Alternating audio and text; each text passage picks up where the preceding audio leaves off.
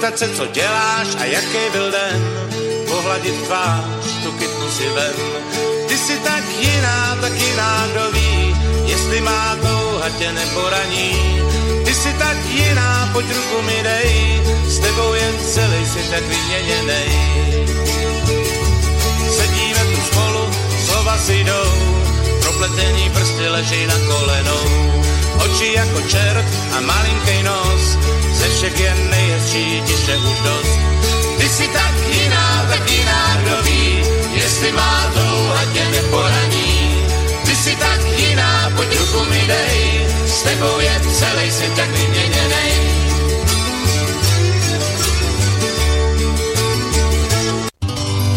Počúvate Slobodný vysielač.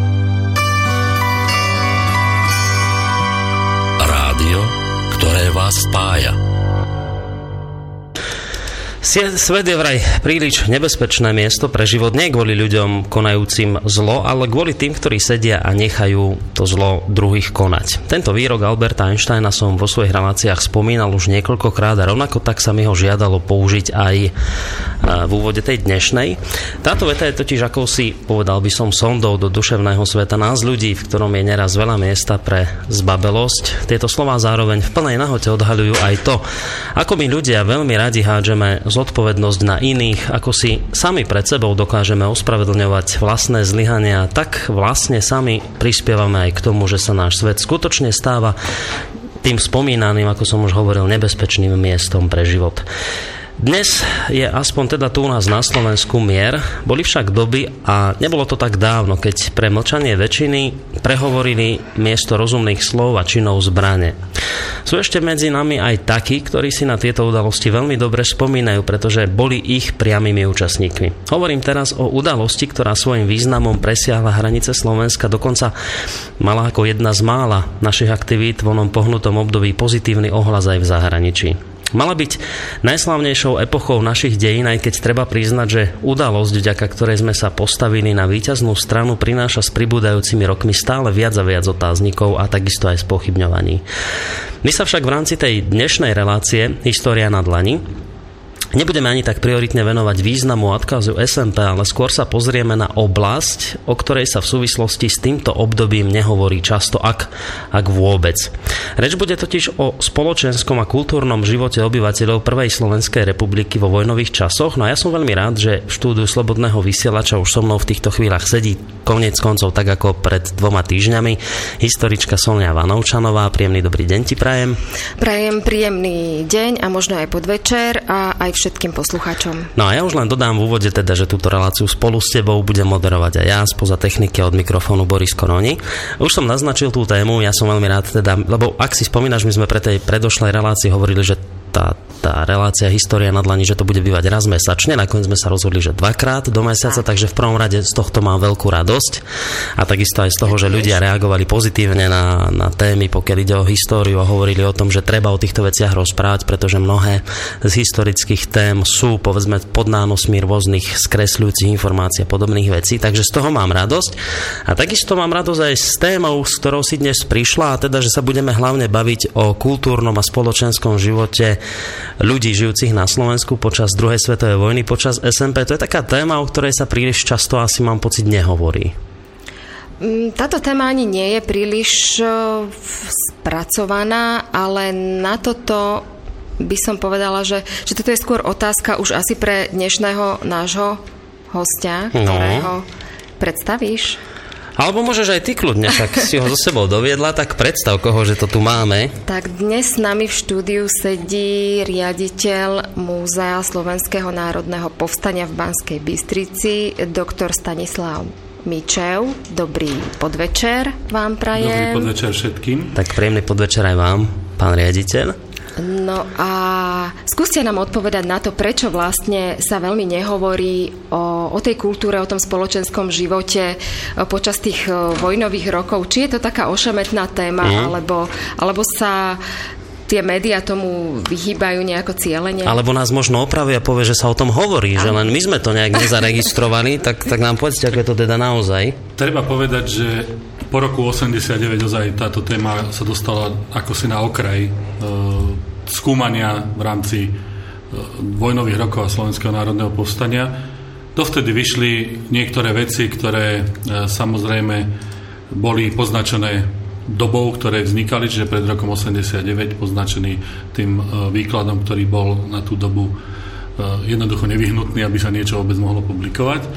No a po roku 89 sa tejto problematike niekoľko historikov venovalo, ale nikto nie komplexne. Čiže e, neexistuje nejaká väčšia štúdia, ktorá by sa týmto zaoberala. E, možno sa trošku pochválim, keď poviem, že spolu s Pavlom Pareničkom zo Slovenskej národnej knižnice sme napísali o problematike kultúry v rámci Slovenskej republiky aj povstaleckej kultúry e, kapitoly do knihy SMP 1944, ktoré sme vydali v roku 2009. A to je asi taká momentálne najobsiahlejšia vec, ktorá vyšla. Ja si myslím, že v dostatočnej miere objasňuje tie základné veci, ktoré sa tu v rámci kultúry robili a diali a zároveň ale nie je komplexná, pretože z toho podkladového materiálu, ktorý mi Pavel Parinčka poskytol a na ktorom som ja participoval, bola vybraná časť, aby tá mhm. kniha mm, nebola presítená len touto problematikou. Ano. Ja si myslím, že problematika kultúry sa dostáva do úzadia z dvoch základných dôvodov. No to ma zaujíma. Prečo to tak je? Uh, najviac ľudí zaujímala vojna ako taká, vojnový konflikt je zaujímavý, je zaujímavá politika, čiastočne hospodárstvo a sociálne veci, ale kultúra, viete, kultúra aj teraz je niekde na chvoste, však povedzme ano, si, ako to, ako to je, aký je záujem spoločnosti uh-huh. o kultúru. Eh, ja len podotknem, že keď sa eh, hovorilo svojho času o tom, že sa eh, zvyšujú platy v zdravotníctve, že sa zvyšujú platy v školstve, tak prvé, čo bolo, tak sa povedalo, že sa ušetrí na kultúre. Takže ten záujem o kultúru ani teraz nie je nejaký výrazný a preto je treba povedať, že aj v tej oblasti histórie sa kultúre venuje menšia pozornosť ako ostatným zložkám spoločenského života. Druhá vec, na ktorú by som chcel poukázať, je, že musíte aj o ľuďoch, ktorých si pre ich tvorbu vážite, často povedať, že stáli na tej druhej strane a nezaujímali postoje, ktoré by ste od nich očakávali. Mm-hmm. Mnohí e, významní literáti, umelci jednoducho či už menej alebo viac kolaborovali s ľudáckým režimom. Takže ani toto nie je príjemná téma, o, o nich to povedať. Takže sa aj zámerne vyhýbame aj práve preto tejto téme kultúry? Myslím, alebo... že by sme sa za, nejakým spôsobom e, tej téme vyhýbali, ale dostala sa jednoducho aj z hľadiska uh, historickej vedy na okraj záujmu. Uh-huh. A možno celkom prirodzene preto, lebo po roku 89, ak ste trošku sledovali, E, alebo ľudia, ktorí sa trošku zaujímajú o históriu, tak po tých začiatkoch 90. rokoch nastúpila tá vlna historikov, ktorí začali spochybňovať samotnú podstatu povstania. Áno samotnú podstatu toho, že to bol zápas za demokraciu a za obnovenie demokracie, vydávali Slovenské národné povstanie za akýsi puč proti slovenskej štátnosti a za akúsi protislovenskú akciu, čo je holý nezmysel. A to sa deje ešte na pravdu. Áno, tam aj tých e, prúdov historiografických je, je pomerne veľa. Myslím si, že bežný čitateľ e, má aj problém sa v tom trošku tak zorientovať.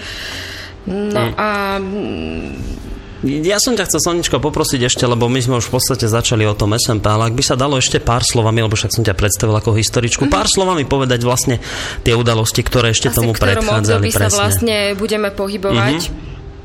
Uh, ale chcela som dopovedať uh, ešte k tej historiografii, teda, že, že sa začala sústreďovať dosť na osobnosť prezidenta Tisu a podobne. A úplne sa vlastne určitá problematika dostala do úzadia alebo až vynechala skutočne na, na dá sa povedať, ojedinele osobnosti historiografie, ktoré sa zaujímajú aj o toto obdobie, ako, ako je aj teda riaditeľ múzea SMP Stanislav Mičev. Takže to je veľmi chválihodné, že... Že niekto prišiel vôbec aspoň, s takýmto áno, nápadom. Áno, že... Zmapovať aj to kultúrne dianie v tom tak. čase na Slovensku. A teda o akom čase sa rozprávame? No, rozprávame sa teda o čase uh, existencie Prvej Slovenskej republiky, ktorá vlastne vznikla, uh, dá sa povedať, aj uh, tak frázovite na uh, Prahu druhej svetovej vojny dosť v takej napätej politickej e, situácii. E, vlastne v tomto období zanikla prvá Československá e, republika, alebo teda dá sa povedať aj druhá Československá republika. No a bolo to z toho dôvodu, že mm, štáty či to už bolo Nemecko, Maďarsko a Polsko, boli nespokojné s výsledkami Prvej svetovej vojny. Situácia bola pomerne vyhrotená, boli uh-huh. tam územné nároky a, a k, tej, k tej vojne sa pomaličky ale isto schylovalo. Mm, keby tá samostatná Slovenská republika vyhlásená nebola, sú také tri alternatívy, čo by sa bolo vlastne zo s územím Slovenska stalo. E, bolo by v každom prípade rozdelené medzi, medzi štáty, medzi okolité štáty. No a mm, tým pádom by prestalo existovať podobne napríklad ako Polsko v mhm. tomto období. Čo bolo na tomto režime zaujímavé, bolo to, že Slovenská národná banka nedostala po rozdelení alebo po zániku Československej republiky vlastne nič zo zlatého pokladu už teda neexistujúcej neexistujúcej Národnej banky. Takže bolo potrebné konať, e, aby sa upevnila e, slovenská koruna. Vláda vypísala už v roku 1939 zbierku na zlatý poklad, čo hodne pomohlo. Tá nepriaznivá situácia bola boli tie diskriminačné opatrenia, eh, okrádania toho obyvateľstva, treba z toho židovského obyvateľstva, ktorí vlastnili až 45 eh, Všetko majetku. Majetku vlastne toho, toho, toho hospodár, na, na tom hospodárstve vlastne mali 45-percentný podiel. Toto všetko sa vlastne hm. týmto ľuďom vzalo. To nám bolo trňom v oku, hej, tu na Slovensku, hej, takže... že mali veľa peňazí.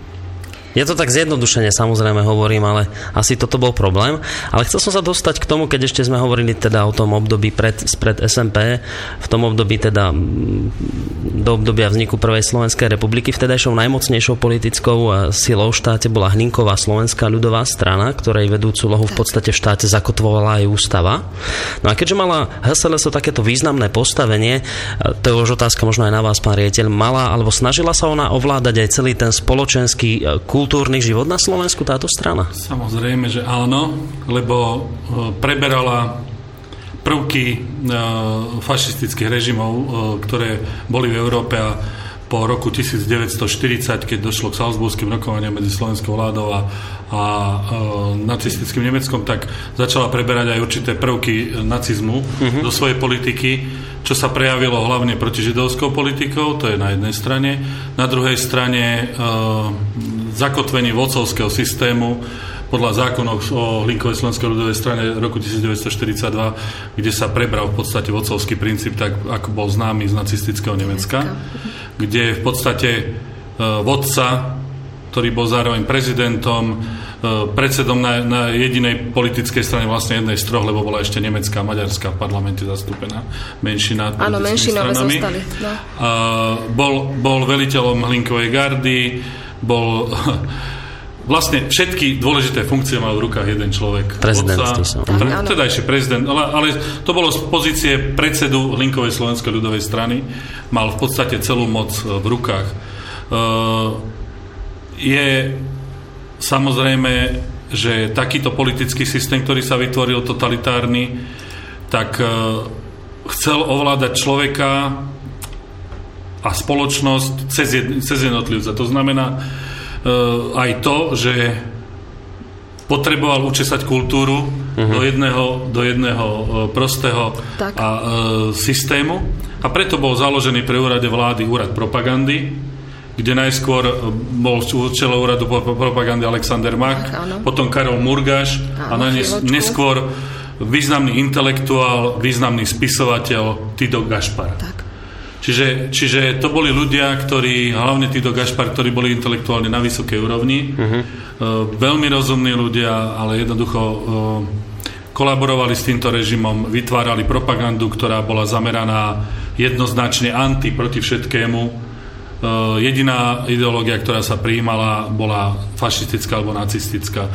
Teraz sa často hovorí o tom, že aký tu bol politický systém, že tu fašizmus nebol, len viete, keď si to zoberiete politologicky, tak politológovia hovoria, že v 20. storočí boli e, v európskych politických systémoch dva totalitárny systém. Jeden bol fašizmus a druhý komunizmus. Uh-huh. Takže ak, ak tu nebol teda fašizmus, tak tu bol komunizmus v období tejto, tej, tejto Slovenskej republiky? Určite nie.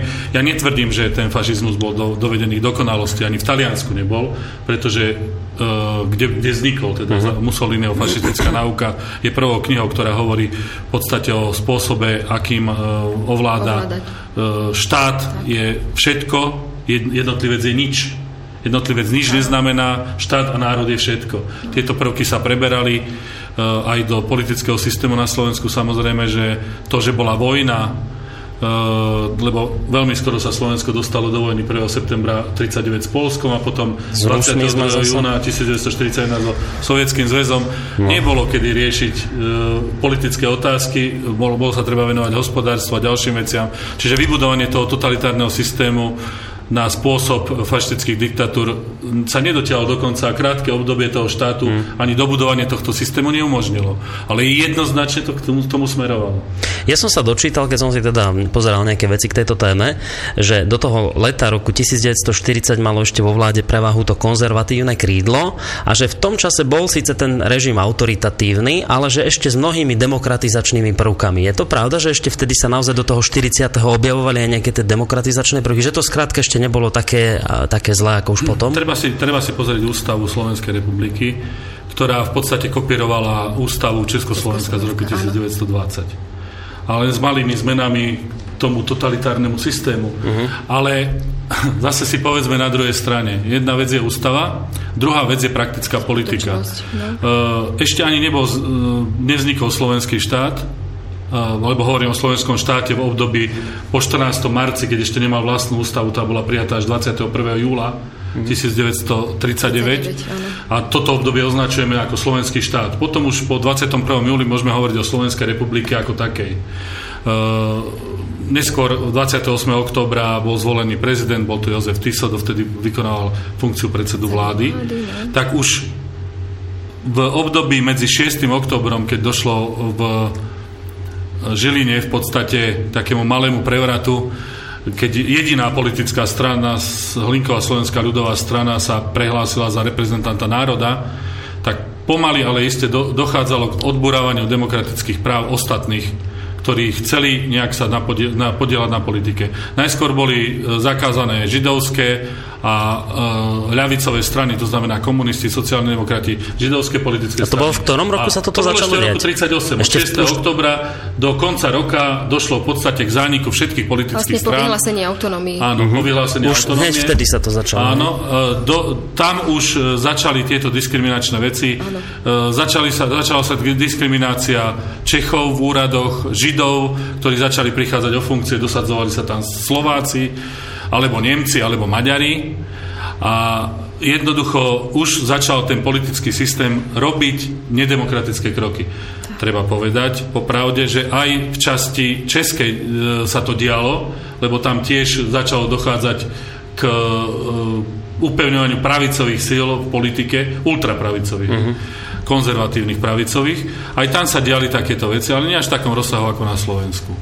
A potom, keď medzi, od 6. oktobra do, do toho 13. E, marca 1939, keď prvýkrát už zasadal aj slovenský snem, v decembri sa konali voľby, tak sa radikalizoval ten politický systém a nadobúdal jasne nedemokratické prvky. Ale asi sa môžeme teda zhodnúť na tom, že už v tom 38. sa to začalo prejavovať, ale v tom, po tom 40. keď teda sa Vojtech Tuka stal aj zároveň ako bol premiérom, alebo teda predsedom vlády, tak aj ministrom zahraničných vecí a keď sa Šaňo Mach stal eh, šéfom eh, Hlinkových gard, tak potom tam prišlo k tomu a ministrom vnútra, tam prišlo potom k tomu zradikálneniu, také dosť, dosť významnému v tom spoločenskom kultúrnom živote? Treba si uvedomiť politickú situáciu. Nemci hlavne potrebovali, aby Slovensko bol, bol priestor, kde je pokoj pokoj. Tento pokoj im zabezpečoval Tiso ako osobnosť, lebo Tiso ako politická osobnosť uh-huh.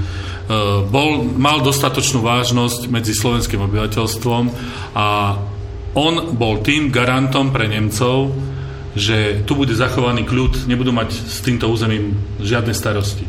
Lenže samozrejme Nemci boli, boli uh, nie dobrý spojenec, už sme tu o tom povedali, pretože obetovali prospech Maďarskej južnej oblasti Slovenska, prospech Polska, časť Oravia Spiša. Jednoducho im to darovali, nebol to dobrý spojenec. Okrem toho hospodársky a e, zahranično-politicky si uviazali Slovensko ako na šnúrku. Jednoducho nedovolili mu nič. E, slovenský priemysel pracoval v prospech vojnovej konjunktúry a nemeckého zbrojenia. boli zmluvy pouzatvárané. 22 najvýznamnejších slovenských strojárskych chemických podnikov ano. prešlo do nemeckej kontroly, hlavne Hermann Göring Werke, či je to už Podbrezová, Dubnické strojania, všetky ďalšie. A okrem toho pri území Če- protektorátu Čechy Morava územie na pravom brehu Váhu, uh-huh. bolo pod kontrolou Nemecka, platili tam nemecké zákony, aj keď patrilo k Slovensku. No, Petržalka Devín, tá už tiež bola... Petržalka Devín, tie boli pripojené, boli pripojené. pripojené k nacistickej boli... ríši už e, viedenskou arbitrážou.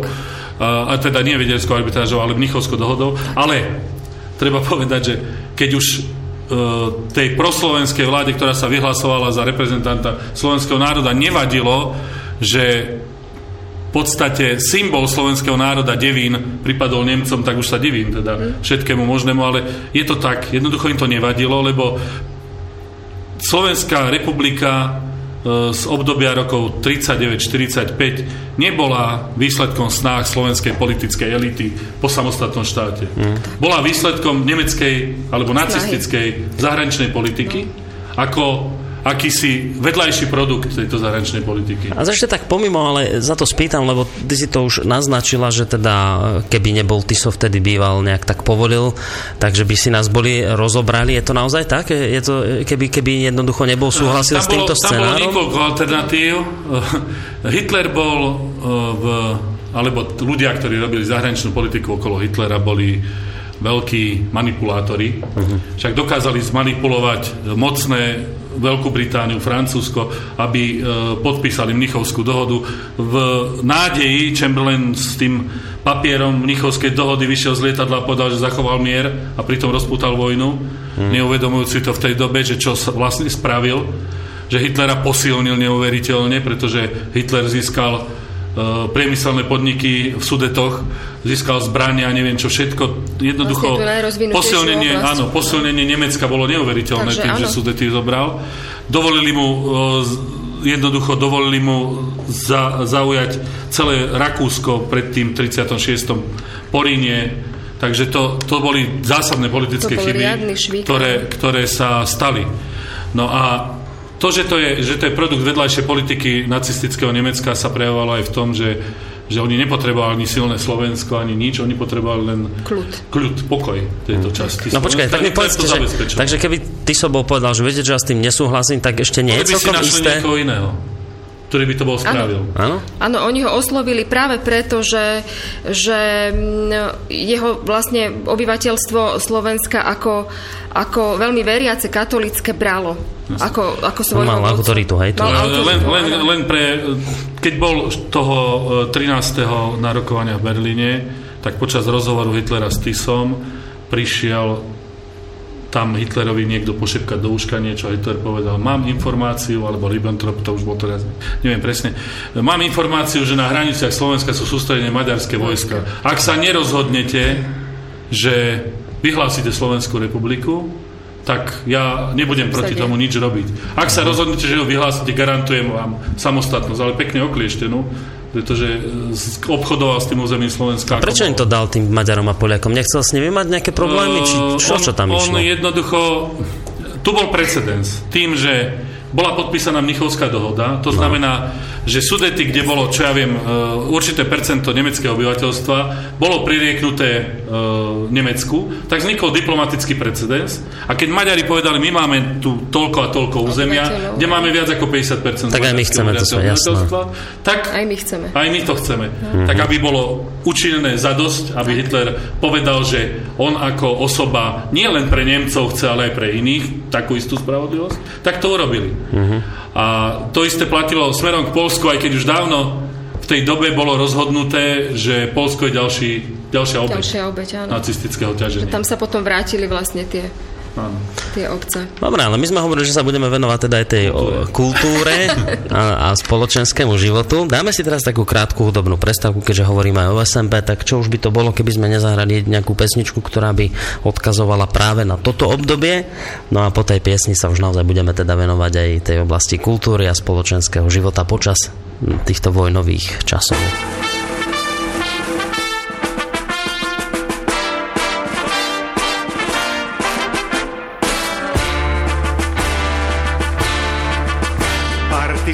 Partizánským chodníkom. Cez ľadové písmo snehu partizánským chodníkom. Maj k nám niesol svoju nehu Smrť hrozila zánikom každej malej detskej tvári partizánskym chodníkom kráčala však pieseň jary. A ten kráčka sebe po vode a suchom lebe zdvihol hlavu pri piesni, zdvihol hlavu pri piesni. A keď selo zdvihol hlavu, zazre žiariť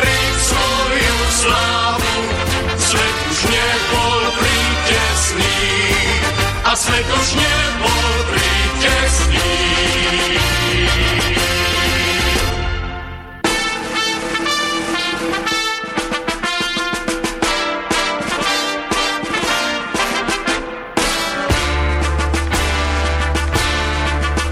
Partizánským chodníkom prešiel vtedy človek k ľuďom, osud hrozil zánikom, nesklonil sa pred osudom, ale nežným dotykom. Zotrel slzu z detských tvárí partizánskym chodníkom. Priniesol k nám pieseň jary a ten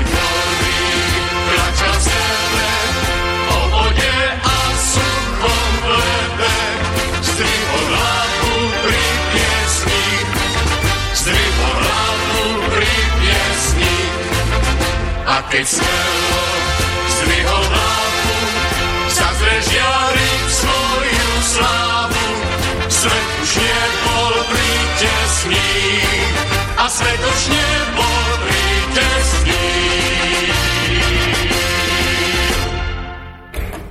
Tak ste to počuli partizánskym chodníkom.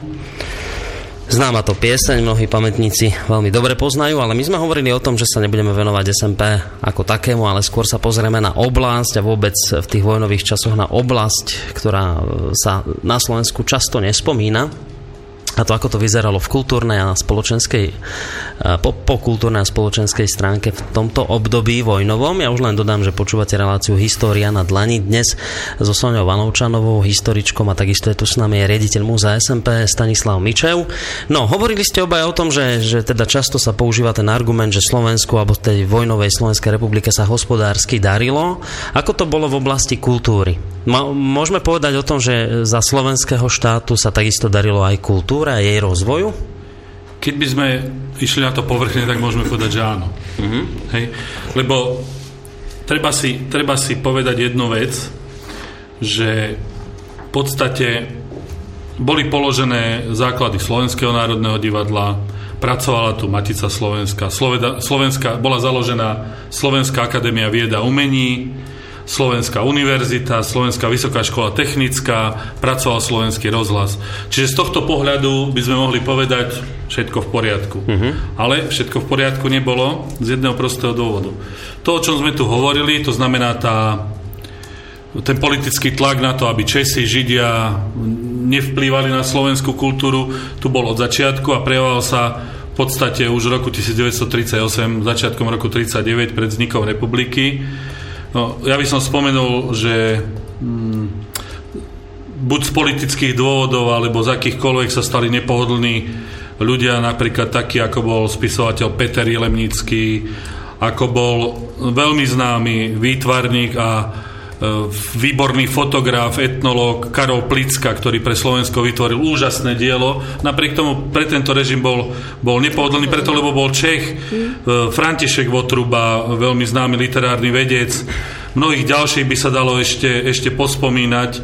Jaroslav Vodrážka, ďalší významný, významný e, fotograf a vytvarník. etnológ a výtvarník. E, mnohí sa síce zostali na Slovensku, pretože mali buď manželky, alebo manželov Slovákov, takže im bolo umožnené zostať, ale samozrejme počas celej tej doby cítili, e, že nie sú na Slovensku vítaní. Ja by som spomenul významného herca Budského, ktorý ktorý je e, veľmi známy, potom neviem, Petra Zvona, dramatika, ktorý výborné veci vytvoril v slovenskom jazyku. E, napríklad muzikológa, Holóbka, mnohých ďalších. Iní, iní zase museli odísť preto, lebo boli židovského pôvodu. Už pred, e, na začiatku si zvážil, že asi to nebude všetko tu v poriadku. Významný spisovateľ Gejza Vámoža odišiel do emigrácie, Maliar Wiener Kráľ odišiel takisto do emigrácie. Ešte by som spomenul, že z rasových dôvodov bol prenasledovaný napríklad e, významný herec Martin Gregor, ktorého aj povojnová generácia veľmi dobre poznala. Jeho pôvodné meno bolo Gutman. Tak, uh, významný dramatik. Tábore, tuším, áno, však. významný dramatik Peter Karvaš. Uh, spomenul by som maliara Vajsa Kubi, Kubinčana, ktorý bol neskôr zavraždený e, po, po, pre účasť povstaní. Bola prenasledovaná e, rodina významného vtedajšieho, však aj Peter Karvaš tam patril, významného slovenského maliara Dominika Skuteckého tu z Banskej Bystrice. Celá tá jeho rodina bola prenasledovaná, niektorí členovia skončili buď v Kremničke, alebo, alebo neskôr uh, aj v, v Vápenke v Nemeckej. No to ich mnoho ďalších teda ľudí... za ich pôvod, alebo aj za ich názory? To je, to je za, za, hlavne za ich pôvod. Za, za názory pôvod. boli prenasledovaní napríklad takí, ako bol historik Alexander Markuš, uh, režisér a významný činovník Andrej Bagar, Alexander Matuška, Vlado Klementy, s ktorým musel takisto ujsť do zahraničia, uh, Ivan Krasko, Fraňo Kráľ, Janko Jesenský. Ja by som spomenul ešte jednu významnú osobnosť, ktorá sa výrazne postavila proti e, vzniku slovenského štátu, dokonca mhm. podpísala výzvu, aby slovenský štát nebol e, vôbec vyhlásený v rámci legionárov, 12 legionárov bývalých československých e, podpísalo tú výzvu, aby nebol vyhlásený slovenský štát a bol medzi nimi Jozef Gregor Tajovský, významný spisovateľ, uh-huh. ktorý uh, hodou okolností v priebehu vojny zomrel Myslím, že to bolo v roku 1941 a napriek tomu, že podpísal túto výzvu proti samostatnej, vyhláseniu samostatnej Slovenskej republiky, tak ten režim zneužil jeho smrť a, a uh, urobil mu úplne veľký štátny pohreb, čo by si on určite nebol želal sám. Mm. Takže na jednej strane takéto prenasledovanie, ale na druhej strane, podobne ako v tej, histori- eh, v tej hospodárskej oblasti sa hovorí, že sa stavali cesty, že sa neviem čo všetko stavali fabriky, tak ja som si zase našiel článok, jeden taký krátky, mm-hmm. kde sa píše o tom, že v oblasti kultúry Slovensko úspešne nadviazalo na obdobie Československej republiky. Sieť stredných škôl sa rozrástla o 26, to teda hovoríme o tom období vojnovom, mm-hmm. teda Tisov, počas Tisovho režimu sa rozrástla narastla o 26 zariadení rôzneho typu, rozvíjalo sa tiež vysoké školstvo. Po dvojročných peripetiách zahájila roku 39 svoju činnosť aj Slovenská vysoká škola technická, rok neskôr súkromná vysoká škola obchodná. Univerzita Komenského zase bola premenovaná na Slovenskú univerzitu, bola rozšírená o prírodovedeckú fakultu. V porovnaní s Československou republikou vzrástol počet vysokých, vysokoškolských študentov o takmer dve tretiny. Vedecká činnosť nachádzala najvhodnejšie podmienky v prostredí spolkov, to bol spolok Svet svätého Vojtecha, katolícka liga Tranovciust. Takisto počas teda tohto obdobia Tisovho štátu bol zaznamenaný nárast aktivít vykazujúce e, vedecké odbory Matice Slovenské. Vedecký život sa realizuje aj na pôde vysokých škôl. V roku 42 zase vznikla Slovenská akadémia vieda a umení, ktorá o rok neskôr zahájila svoju činnosť, no a v tomto smere relatívne priaznivé obdobie sa odrazilo aj v náraste celkového počtu vydaných publikácií najrôznejšieho druhu. Takže z tohto hľadiska zase to bolo pre tú kultúru celkom pozitívne obdobie obdobie. Možno produktívne. Keď to takto berieme. Možno produktívne, ale, ale ako každé obdobie, aj tá produkcia, ako už spomínal teda uh, pán, pán riaditeľ, uh, že každá, každý ten režim má nejak, nejakú opozíciu a toto fungovalo aj uh, vlastne v tomto režime boli umelci, ktorí takisto boli preferovaní, boli spolky, ktoré prežili, lebo k, tomu sme sa ešte veľmi nevyjadrili, že boli porušené vlastne všetky spolky, všetky, bol obmedzený vlastne ten spoločenský život mm-hmm. a akurát tie e, spolky, ktoré boli orientované, dá sa povedať nábožensky, tak, tak tie mohli tú činnosť vykonávať aj publikačnú, aj, aj, a tým sa darilo preto, lebo vtedy ako bol katolický kňaz na čele štátu, že vtedy boli poviem, preferované? Poviem ešte jednu, jednu poznámku. Ano. Lebo takýto istý model sa dá použiť na komunistický režim z rokov 48 až 89. Tiež Môžeme povedať, že vznikol Sľuk, vznikla Lúčnica, ano. ďalšie významné slovenský, slovenský, slovenská filharmónia. Uh-huh. Môžeme menovať. Je, sa, je, to, je to samozrejmá vec, že každá tá doba prináša aj takéto veci. Ale povedzme si zase na druhej strane, kto všetko tvoriť nemohol. A mohol, mohla, mohla tá kultúra ešte ďalej sa rozvíjať, keby tí ľudia boli dostali možnosť, či už z politických alebo rasových dôvodov, sa nemohli do kultúrneho a spoločenského života Zapájať, zapojiť. No. Čiže aj, aj literatúra bola, pod, e, povedzme si, jednostranne, jednostranne e, smerovaná napríklad ku katolíckej moderne alebo k ďalším veciam literatúra. E, oficiálna, oficiálna, oficiálne umenie bolo podporované také, ktoré oslavovalo e, režim. Uh-huh. Čiže to všetko má svoje pozitíva a negatíva. Samozrejme, že bola podporovaná slovenská literatúra, ale na druhej strane e, si treba povedať, že v roku 1918 bola situácia na Slovensku taká, že tu nebolo dostatok učiteľov na základnej a stredných školách, ktorí by vedeli po slovensky. Preto príchod českých učiteľov, českých úradníkov bol v danej chvíli nevyhnutná vec. Uh-huh. A to v roku 1938 sme ich jednoducho vyhnali. Oni, oni, si tu, oni sa tu zžili s prostredím a priniesli veľmi významné e, prínosy aj v oblasti kultúry, nielen školstva, pretože mnohí Uh, boli to práve, práve mnohí českí umelci, ktorí zakladali Slovenské národné divadlo, ktorí, ktorí, za, ktorí sa podielali na v zostupe umeleckého aj ochotnického divadla na Slovensku. A títo ľudia museli odísť z, práve z týchto dôvodov, o ktorých sme tu hovorili. Mm. Mnohí, samozrejme významní umelci sa stali súčasťou režimu. Ja by som len povedal poradným orgánom, prezidenta bola štátna rada Slovenskej republiky, v ktorej pôsobili napríklad básnici Kovali Gustiansky, Žarnov, E, publicista prelad Andrej Marsina, správca e, spolku svätého Vojtecha Pestény, literárny vedec Kultéty, spický arcibiskup a publicista Vojtašák. Tí pôsobili v oficiálnych štruktúrach. Na ministerstve zahraničných vecí a e, v diplomatických službách pôsobili Ambrus, Cieker, Čuren, Gacek, Tido Gašpar, Hrušovský, Kiršbaum, Mikuš, Sidor, mnohí ďalší. Na ďalších ministerstvách pôsobili ďalší ľudia. E, napríklad známy básnik a výborný básnik Valentín Beniak pôsobil ako šéf kancelárie ministra vnútra Alexandra Macha. Hmm. Čiže treba si uvedomiť aj tú pozitívnu, aj tú negatívnu stránku toho, o čom tu hovoríme. Sonička, možno ešte niečo na doplnenie? Máš k tomu? Um, či všetko bolo povedané? No, áno, všetko bolo ja povedané. Som... Naozaj niektorí tí umelci boli preferovaní, niektorí mali tú činnosť obmedzenú. Napríklad nemohla tvoriť poriadne Margita Figulik, Dobroslav Chrobák, František Švantner. To všetko sú známe mená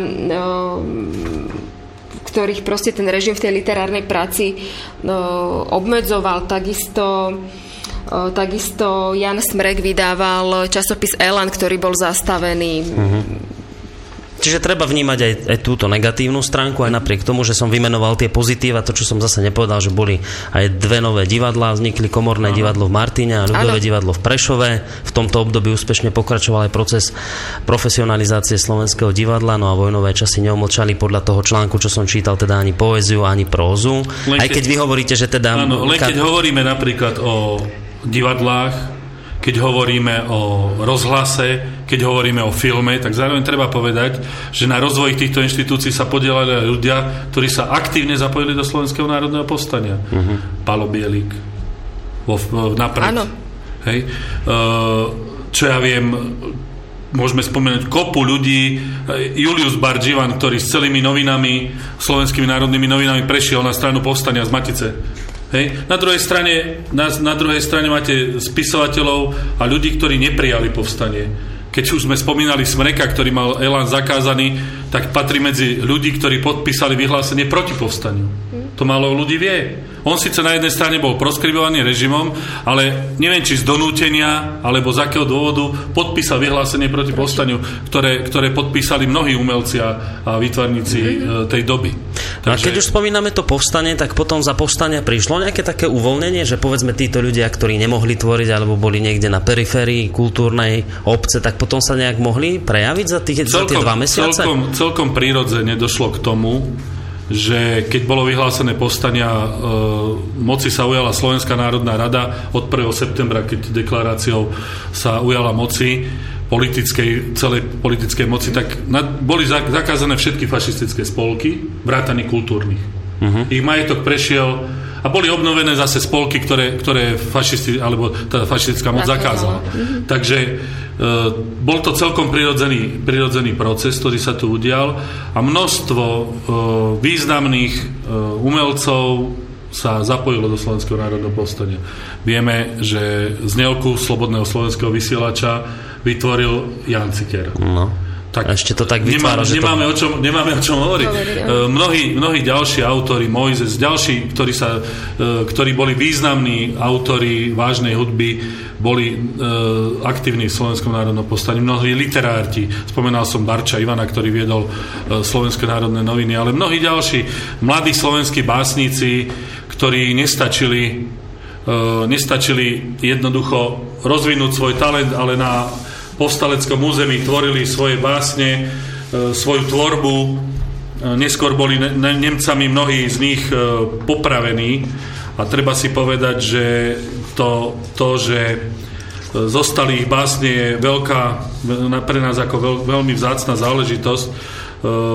Spomenul by som napríklad Brodsku alebo Herca, Kopečného, Malacha Petrovského, Marečka, Orlova, Zurányho Orlova, Ota Franka, Borisa Kocúra. To boli mladí ľudia, ktorí mali niečo málo cez 20 rokov. Mm.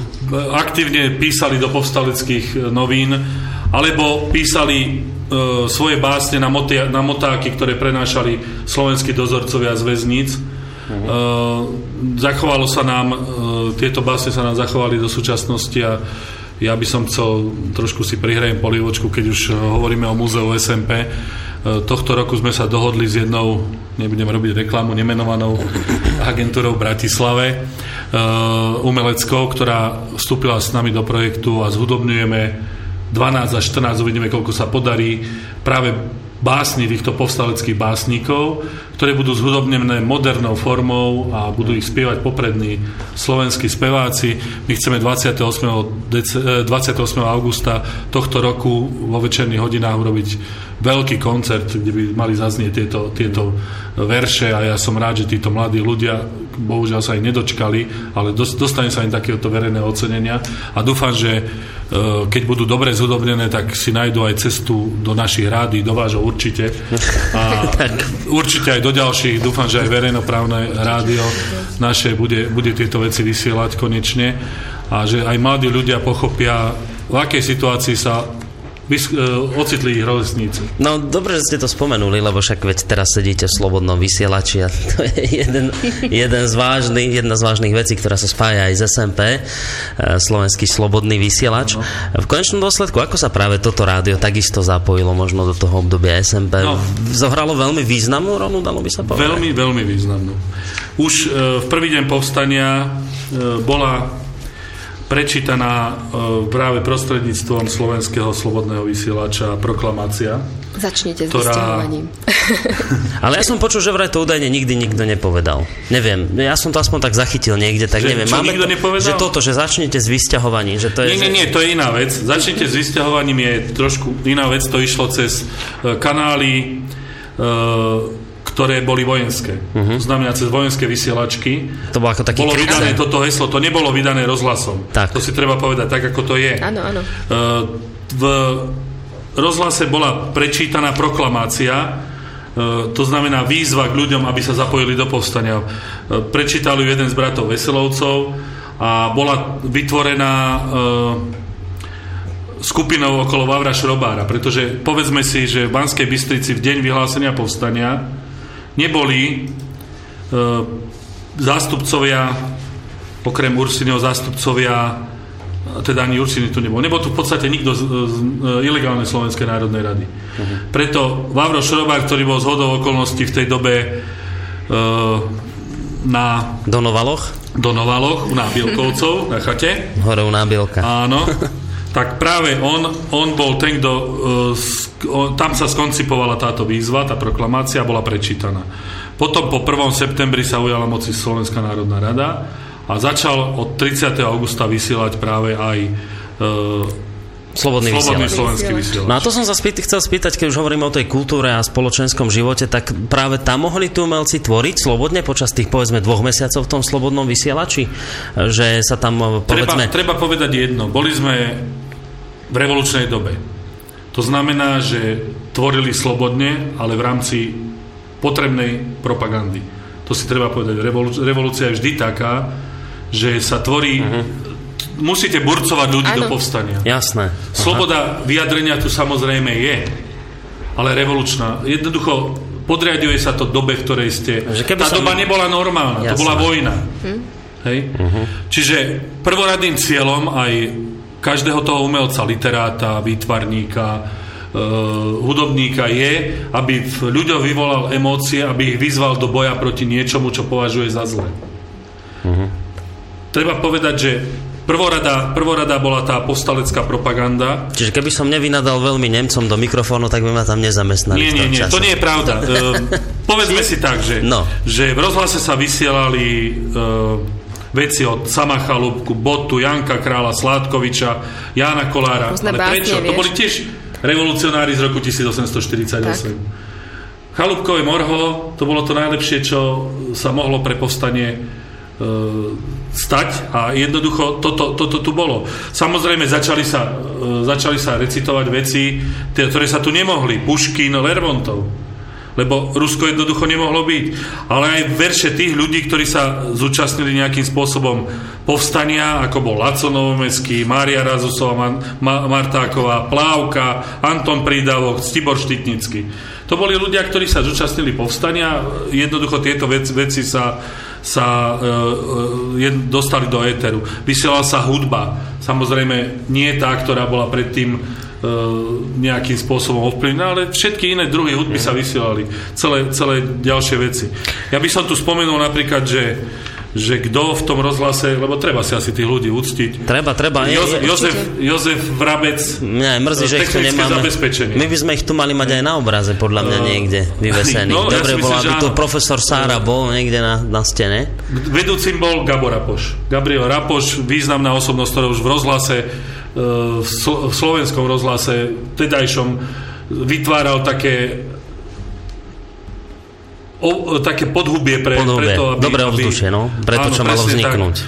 E, zástupcom bol Anton Holý, to bol výtvarník. E, športový hlásateľ Jan Balaďa, e, ten sa staral o administratívu. Rozhlasový režisér Tibor Kováč, Ivan Teren, Milan Dudáš. Hovorené vysielanie popri Dudášovi spos, robili tiež Cibor Štítnický a spisovateľ Peter Karvaš. Ako skutočne to spektrum tých ľudí tam bolo veľmi pestré. A, a fundované. Mm. No a, čo sa, a to mi povedzte, čo sa s nimi stalo? Tak vieme, že chudák Sára ten zomrel pri teda po prevoze do koncentráku, myslím, ho viezli. Ano. A tí ostatní, ktorí tam pôsobili, oni boli potom nejak perzekvovaní za, za túto svoju činnosť vo slobodnom väčšina, vysielači? Väčšina z nich, e, tí, ktorí pracovali v rozhlase, ustúpila dohovor. Čiže ustúpila dohovor a podarilo sa im e, ustúpiť e, hlavne smerom na Staré hory.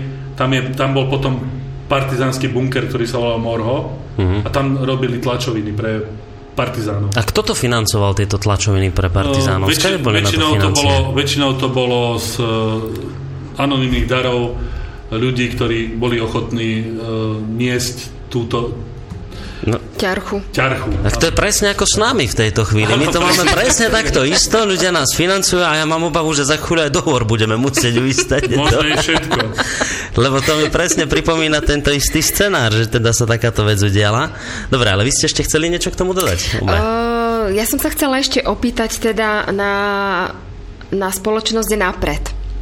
No spoločnosť napred bola oficiálna filmová spoločnosť, jediná slovenská, ktorej úlohou bolo zabezpečovať oficiálnu propagandu. To znamená, prvoradé bolo točenie e, týždenníkov, propagandistických samozrejme v smysle e, štátu, ktorý tu existoval, nákup nemeckých spravodajských týždenníkov a nemeckých filmov, ktoré boli, ktoré boli silne propagandisticky mm. spracované. Ale v naprede napríklad e, istý čas pracoval aj Palo Bielik, ale ten sa venoval dokumentárnej tvorbe väčšinou náučných filmov z prírody. Nechcel sa do tohto, do tohto jednoducho zapojiť. Mm-hmm. Vznikli tu aj ďalšie iné spoločnosti ešte, ktoré sa zaoberali filmovou tvorbou, ale, ale napred v podstate všetko monopolizoval. Napred propagoval aj filmy, ktoré, ktoré mali predstaviť verejnosti ten, ten život tých Židov, ako v tej... Skôr to bolo, skôr to bolo v tých týždenníkoch, kde mm-hmm. sa mhm. o tom hovorilo, ale treba povedať, že Uh, najväčšiu úlohu v protižidovskej propagande uh, zohrali nástené ľudové noviny. Uh, nebolo veľmi vhodné ani vo v filmových týždenníkoch veľmi do popredia dostávať židovskú otázku. Všetko sa malo urobiť veľmi potichu. Uh-huh. A len tá ozaj najtvrdšia propaganda, ktorá bola namierená proti Židom, sa sústreďovala do, do tých ľudových novín. Je treba povedať, že napríklad počas vojny tu vychádzal veľmi zaujímavý týždenník Nový svet, to bol obrázkový časopis, ktorý redigoval Jožo Nižďanský, známy to spisovateľ v Tereši. Uh, a tie, ten bol tak distingovaný, tam protižidovskú kampaň nenájdete nikde, na žiadnej stránke. A keby sa tu nič nedialo. Uverejňovali síce uh, román uh, Rockefellerovci, kde, kde sa trošku tam o tej židovskej otázke hovorilo, ale veľmi, veľmi takým kulantným uh-huh, spôsobom. Uh-huh, uh-huh. To znamená, že, že to, čo sa objavilo v Gardistovi alebo v ľudových novinách, ste určite nenašli v novom, novom svete. E, takisto v tých filmových týždenníkoch až tak veľmi sa o tejto problematike nehovorilo. Spomenulo sa to, ale, ale veľmi ticho a kulantne. Mm-hmm. Nebolo, to, nebolo to cieľom, aby, aby táto vec sa dostávala na verejnosť. Ja, keď ste hovorili o tej pesničke, ktorú zložil e, Ciker a o tom začiatku vysielania, mne sa teraz podarilo niečo vytiahnuť, dúfam, že to pôjde. Počujete to? Uh-huh.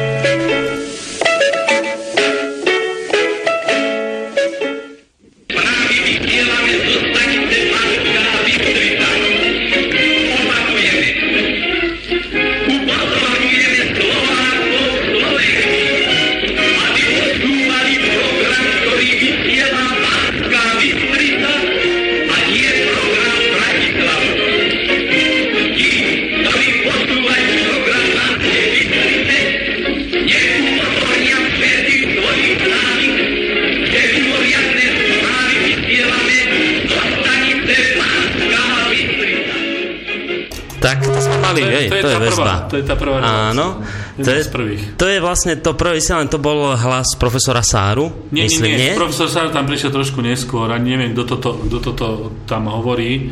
To podľa mňa nie je Ladislav Sárov. Nie? Ten hlas sa mi ne, nevidí, že by bol Sárov.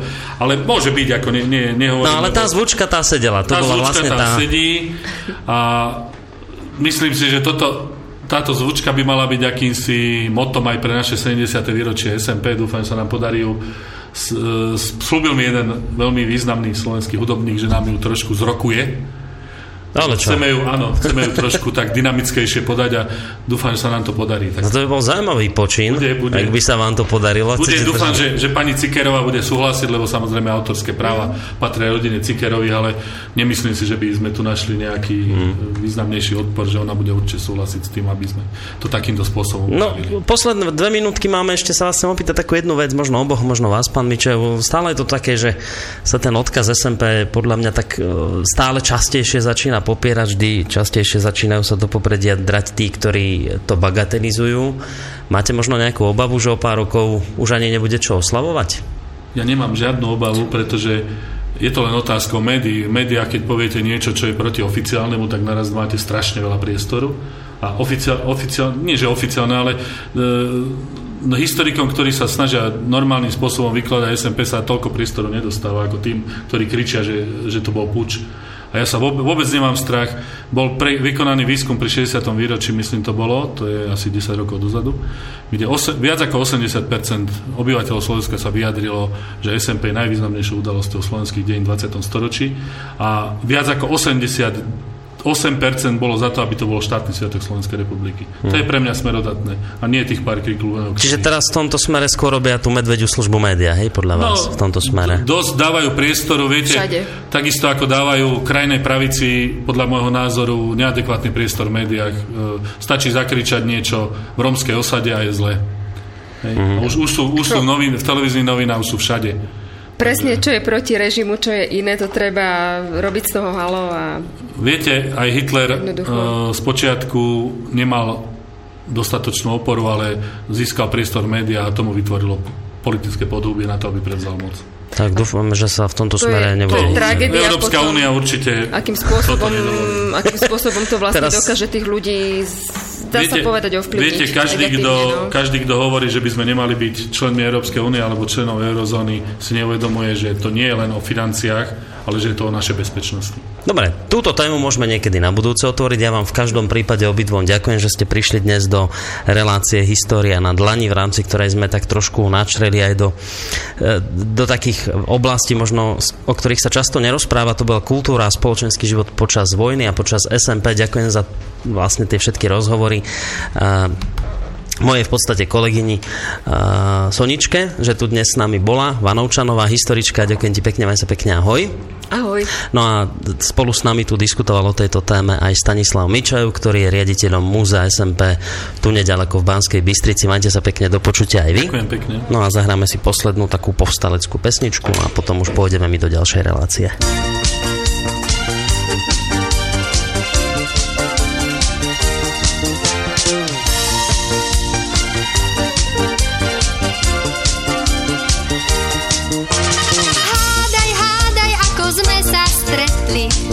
Sme sa našli práve my. Privial ti ma predsa jarný vetrík, keď bol voňou mája znavený. Hádaj, hádaj, porozmýšľaj troška, prečo sa stal práve z nás dvoch pár. Padol som ti rovno z neba kúška, tak si dobre váš ten zácný dar. Výsakári,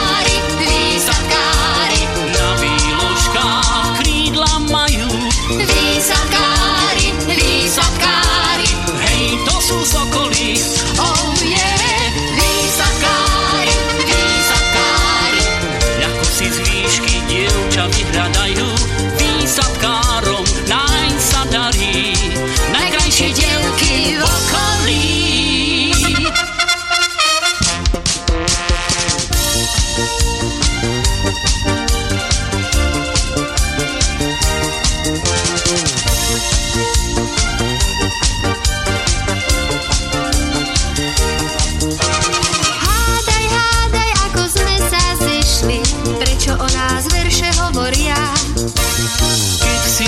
dievča na mládenca zmyslí, vie, čím sa mu oči otvoria.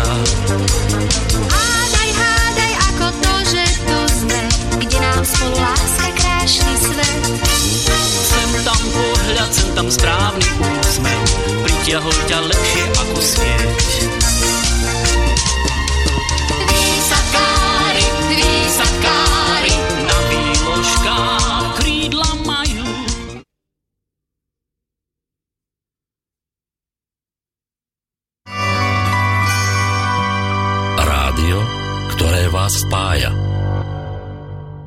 Príjemný dobrý večer, vážení poslucháči. Jedna relácia sa skončila, menovite teda História na dlani, začína sa ďalšia v pravidelnom čase. Uh, takto vždycky po, ale nie ani vždy, lebo sa to trošku mení, ale skrátka, no. Pondelky na vlnách Slobodného vysielača sa nesú v tomto podvečernom čase už tradične, hlavne v takom tom poradenskom duchu by som povedal. No a tí z vás, ktorí nás počúvate pravidelnejšie, už iste viete, že buď sem k nám v tomto čase chodieva Miroslav Antoniak zo spotrebiteľského centra, s ktorým sa rozprávame o všetkom, čo súvisí so spotrebiteľským právom alebo spotrebiteľskými témami, alebo a to je aj ten dnešný prípad. Sem zavíta vždy v pondelok psychológ Jozef Čuha v rámci relácie, ktorej sme dali názov Okno do duše a ktorého už týmto vítam v štúdiu Slobodného vysielača. Príjemný dobrý večer, prajem. Dobrý večer, ďakujem znovu za pozvanie. Pred týždňom sme, pán doktor, spôsobili, dalo by sa povedať, také verejné pobúrenie tým, že sme poslucháčom priniesli v podstate dosť kontroverznú tému, ktorá niesla názov Ak ste bez práce, môžete si za to sami. Ano. V tej súčasnej nelichotivej spoločensko-hospodárskej situácii, ktorá je na Slovensku podobne ako aj samozrejme v iných krajinách charakteristická zvyšovaním nezamestnanosti, je iste takto položená formulácia viac ako provokačná. Samozrejme, ako som spomínal, poslucháči to aj dali patrične najavo a ja niektoré tie ich reakcie ešte mám a chcem aj v úvode tejto relácie prečítať. Aj keď treba samozrejme jedným dychom dodať, že nám sem volali, respektíve písali aj takí, ktorí e, sa s vašimi tvrdeniami naopak stotožňovali a tvrdili, že áno, že to, čo vy hovoríte, že to je presne tak. No aby som len tak e, v rýchlosti zhrnul to vaše stanovisko, vy pán doktor uznávate teda, že je u nás naozaj veľká nezamestnanosť a že je to aj značne nespravodlivé, že takáto súčasná situácia je. No ale na druhej strane hovoríte o tom, že mnoho nezamestnaných zamestnaných nič s, tom, s tou svojou aktuálnou situáciou, s tým svojim aktuálnym statusom nerobí a teda čaká, kto za ním príde domov. Hej, takto zhruba by sme to mohli zhrnúť. Veľmi dobre ste to zhrnuli, takto nejako to bolo. A musím povedať, že tá téma alebo názov témy e, za to, že ste nezamestnaní, si môžete sami a bola to kontroverzná téma alebo názov tejto témy, sme to zvolili uh, s jasným zámerom, aby sme trošičku našich poslucháčov vyvedli z rovnováhy a aby nám písali, telefonovali, čo sa aj stalo. Samozrejme, mohli sme povedať veľmi distingovaným spôsobom, že kto za, to, kto za to ešte môže, po mhm. prípade sa opýtať, že nie len tí zamestnávateľia sú zodpovední za nezamestnanosť, ale aj niekto iný a tak ďalej. Čiže mohli sme tomu dať aj trošku taký diplomatickejší ráz, ale našim cieľom a našim zámerom bolo hlavne vyprovokovať, ak to môžem takto nazvať,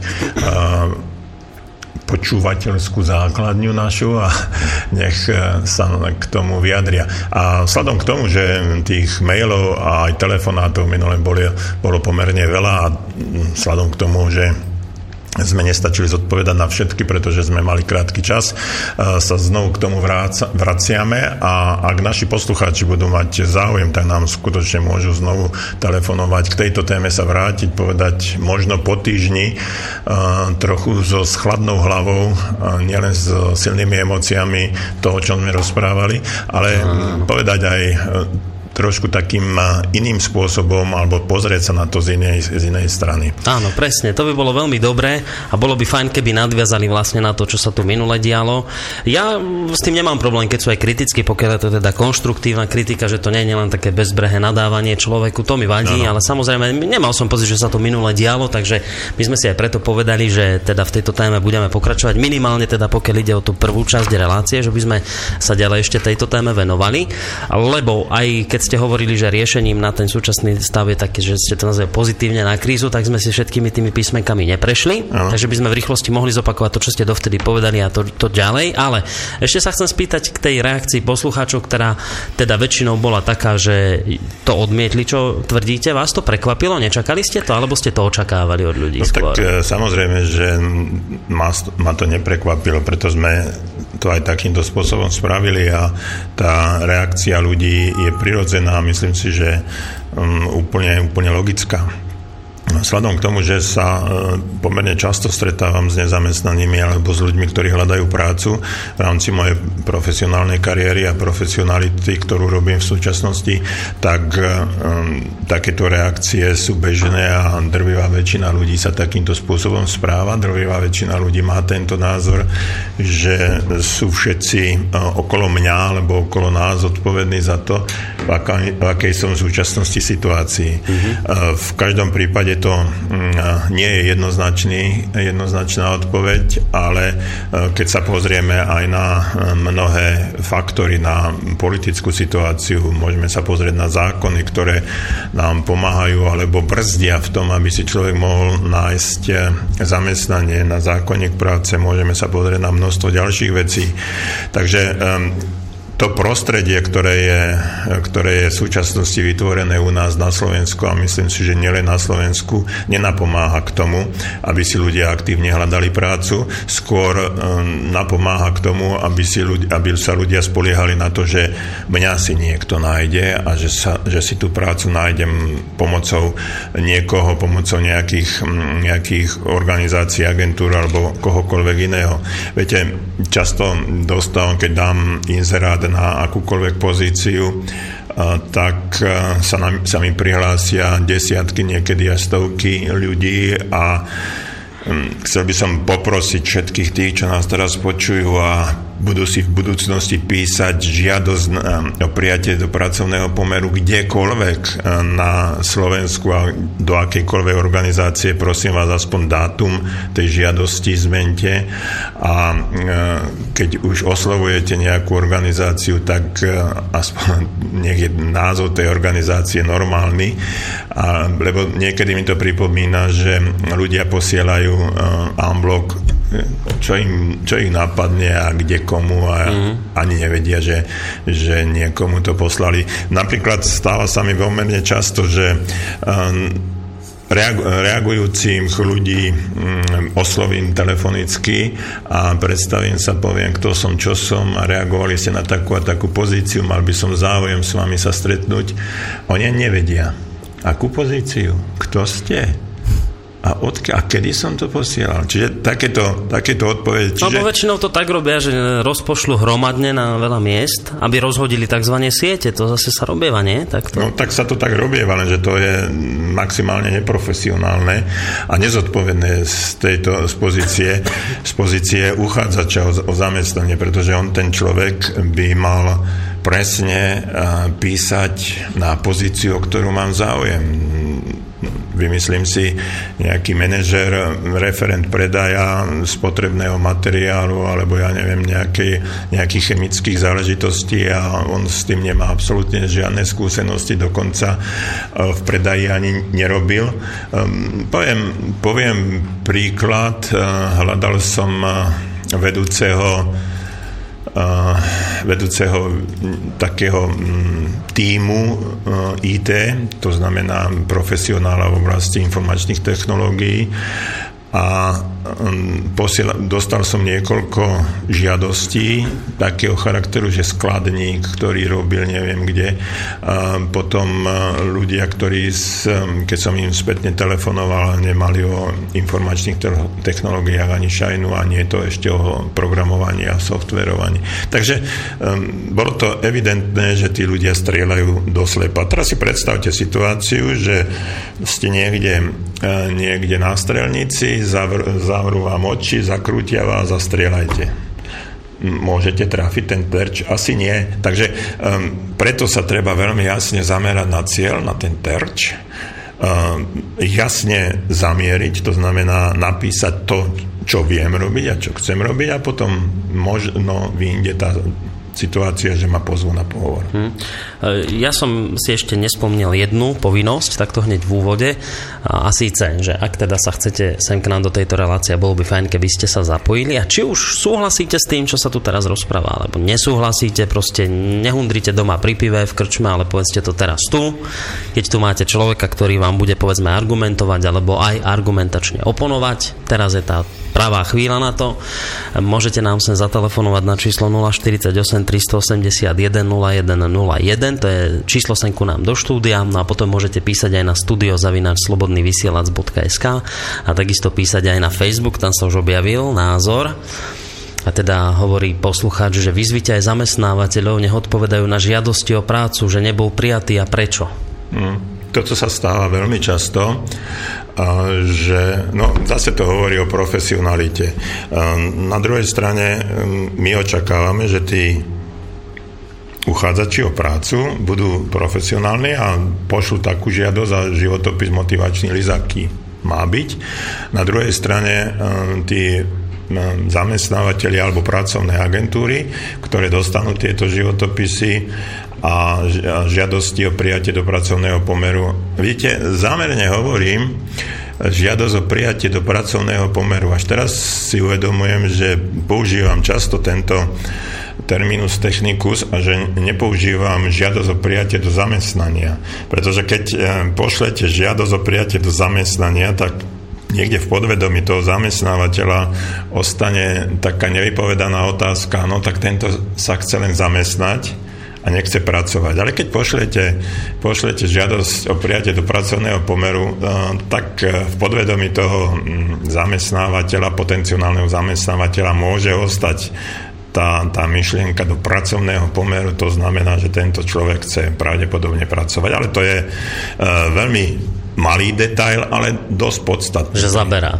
Zaberá. A fakt? Áno. To by som si ani nepomyslel. No. Dobre, hovorili sme o tom, že minule ste ľudí vyhecovali, či už pozitívne alebo negatívne, keď ste tvrdili, že teda si môžu za, za to, že sú bez práce sami, svojou nečinnosťou, že si robotu nehľadajú, mnohí sa nahnevali a prišlo ešte veľa reakcií, ktoré sme teda nestihli vybaviť, takže môžeme nimi začať túto dnešnú reláciu a píše nám poslucháč. Pravda je naozaj taká, že na Slovensku máme množstvo nezamestnaných, avšak odpovedzme si na otázku, koľko z tých nezamestnaných niečo s tým robí. Áno, hovorím o vzdelávaní, väčšina pasívne čaká, kým sa im naskytne nejaká príležitosť, žiadna aktivita. Mám s tým skúsenosť priamo u mňa v rodine. Ja osobne mám o pár dní 18 a hneď popri škole si zakladám živnosť a idem sa pokúsiť vytvoriť príjem už popri škole. Ale myslím, že tohto sme ešte čítali, tohto Aha. mladého muža a potom už po ňom išli tieto, tieto reakcie. Píša, písala ľudská, má vysokú školu a angličtinu ovláda, má vodičák, prax, bola dokonca v Anglicku, po materskej je na živnosť, absolútne je to neudržateľné živnosť e, teda musela zrušiť kvôli zvýšeným odvodom a teraz na úrad práce sociálnych vecí a rodiny musí ísť a s ostatným už vyše teda pol roka tam je. No a tvrdí, že živnostník je na Slovensku najväčší chudák mhm. momentálne. Tak svojím spôsobom e, má pravdu hlavne, pretože e, odvody sa vypočítavajú podľa zvláštneho kľúča, ktorý, je, ktorý patrí medzi mne nepochopiteľné záležitosti a to je priemerná mzda a podobne. Takže keď ten živnostník naozaj živorí alebo žije len z ruky do úza z jedného mesiaca do druhého a má odvádzať v prvom rade prvom rade tie odvody tak, e, že to nestíha, alebo nie vždycky mu to vyjde a v tej sociálna zdravotná poisťovňa okamžite reagujú, zaplate, zaplate a ak nie, tak e, budete mať s tým problémy. Preto ľudia, ktorí nestíhajú a neplatia, tak e, sa radšej zdajú tejto príležitosti byť živnostníkom a odozdávajú papiere a potom sa ocitujú na úrade práce. Uh-huh. Tá, tá živnosť je Založiť si živnosť je najjednoduchšia záležitosť, však idete na živnostenský úrad, tam dáte tú žiadosť, zaplatíte nejaký kolok a máte živnosť, ale potom čo ďalej? A mnohokrát sa stáva, že e, tí, ktorí si chcú založiť živnosť, tak nie sú pripravení na to, aby si ju založili. Z rôznych dôvodov. Prvá vec je, že nemajú predstavu, čo by chceli robiť. Ak majú aj predstavu, tak ho nemajú dotiahnuť. Čiže nemajú napísaný alebo vytvorený akýsi biznis plán uh-huh. aj s tými nákladami, nákladmi po prípade e, s príjmami, ktoré by mohli očakávať. Um, takže a k tomu, aby človek si e, založil živnosť, mal by byť svojím spôsobom po psychickej, ale aj po tej materiálnej, technickej záležitosti. To znamená, že by mal mať vytvorenú určitú víziu, určitú predstavu, uh, ako tú živnosť e, chce náplňať, čo by chce robiť a marketingový plán, koho osloviť, aká, aká je konkurencia na trhu a množstvo vecí, ktoré by predtým, ako si tú živnosť otvorí, aby si e, spravil minimálne rešerš na internete, na e, vygooglil na Slovensku, ako sa to pohybuje a podobne. Po prípade sa napojil na nejakú organizáciu alebo na nejakých ľudí, ktorí už pracujú v, tom, v tejto sfére a majú určité skúsenosti a oni sa len, on sa len dostane do rozbehnutého vlaku, respektíve nástupí na rozbehnutý vlak. Ak by mal začať úplne od začiatku, tak s tým, s tým je problém. Ale nehovorím, že nie sú dostatočne schopní ľudia, ktorí to dokážu. Len musia mať tú predstavu, ten plán a ten biznis plán, ako, ako pokračovať po založení živnostenského listu. Hmm. Toľko teda k tej živnosti. Hmm. Píše ďalší poslucháč. Chcem sa opýtať pána Čuhu, čo si myslí o tom, že zamestnávateľia dávajú ponuky na internet, ktoré sú už vopred obsadené po známosti. Či to majú ako povinnosť? Stávajú sa také veci naozaj? No, tak hlavne v štátnom sektore a podobne, tak oni musia pri výberových konaniach dať to na internet, dať to, uh, inzerovať túto pozíciu. A že ja si myslím, že pred týždňom už o tom rozprával, a teraz, možno, že tento poslucháč a možno, že aj iní to nepočúvali, tak skúsim veľmi krátko pripomenúť. Jednoduchá predstava. Predstavte si, že ste zamestnávateľ. Vlastníte svoj podnik, alebo máte živnosť, máte nejakú prevádzku, reštauráciu, v prípade čokoľvek iné, niečo vyrábate alebo predávate a potrebujete zamestnanca. Tak uh, máte niekoľko možností ako nájsť toho zamestnateľa, zamestnanca. zamestnanca. Tak e, toho zamestnanca si môžete vybrať cez pracovnú agentúru, respektíve dať to na nejaký portál, a kde sa vám budú hlásiť. Ale prečo niekto e, založí, založí si živnosť alebo podnik? Čo je dôvodom? Čo je takým najvyč, najväčším alebo najvyšším dôvodom na to, aby si to založil? Vytváranie zisku prirodzene. No jasné. Tak to, tak to funguje, čiže akákoľvek organizácia je postavená na tom, aby vytvárala určitý zisk. A teraz e, ja potrebujem jedného alebo dvoch ľudí, ktorí by mi mali pomáhať, mali by byť tak kvalifikovaní, že by mi mali pomáhať pri tom, aby som vytváral zisk. A teraz mám dve možnosti. Eh, buď, si pri, eh, buď dám ten inzerát, tak ako som spomínal, a prídem, prídu mi desiatky žiadostí, medzi ktorými môžem nájsť vhodného kandidáta. Alebo budem čakať, alebo budem akceptovať ponuku kamaráta, ktorý povie, vieš čo, on tak mm, hľadáš tam nejakú takú obchodničku, alebo referentku, alebo administratívnu pracovníčku, mám nezamestnanú manželku, alebo dceru, vezmi ju No. Poviem, prečo nie, však nech dá životopis, nech príde na pohovor. A ja zistím, že s ľuďmi, ktorými reagovali na inzerát, je niekoľko e, lepších a kvalitnejších odborníkov ako... E, tá známa. Tá známa. Tak koho si vyberem? Ak som založil organizáciu na to, aby som sa uživil a vytváral zisk, no tak si vyberem to najschopnejšieho človeka, akého mám na trhu.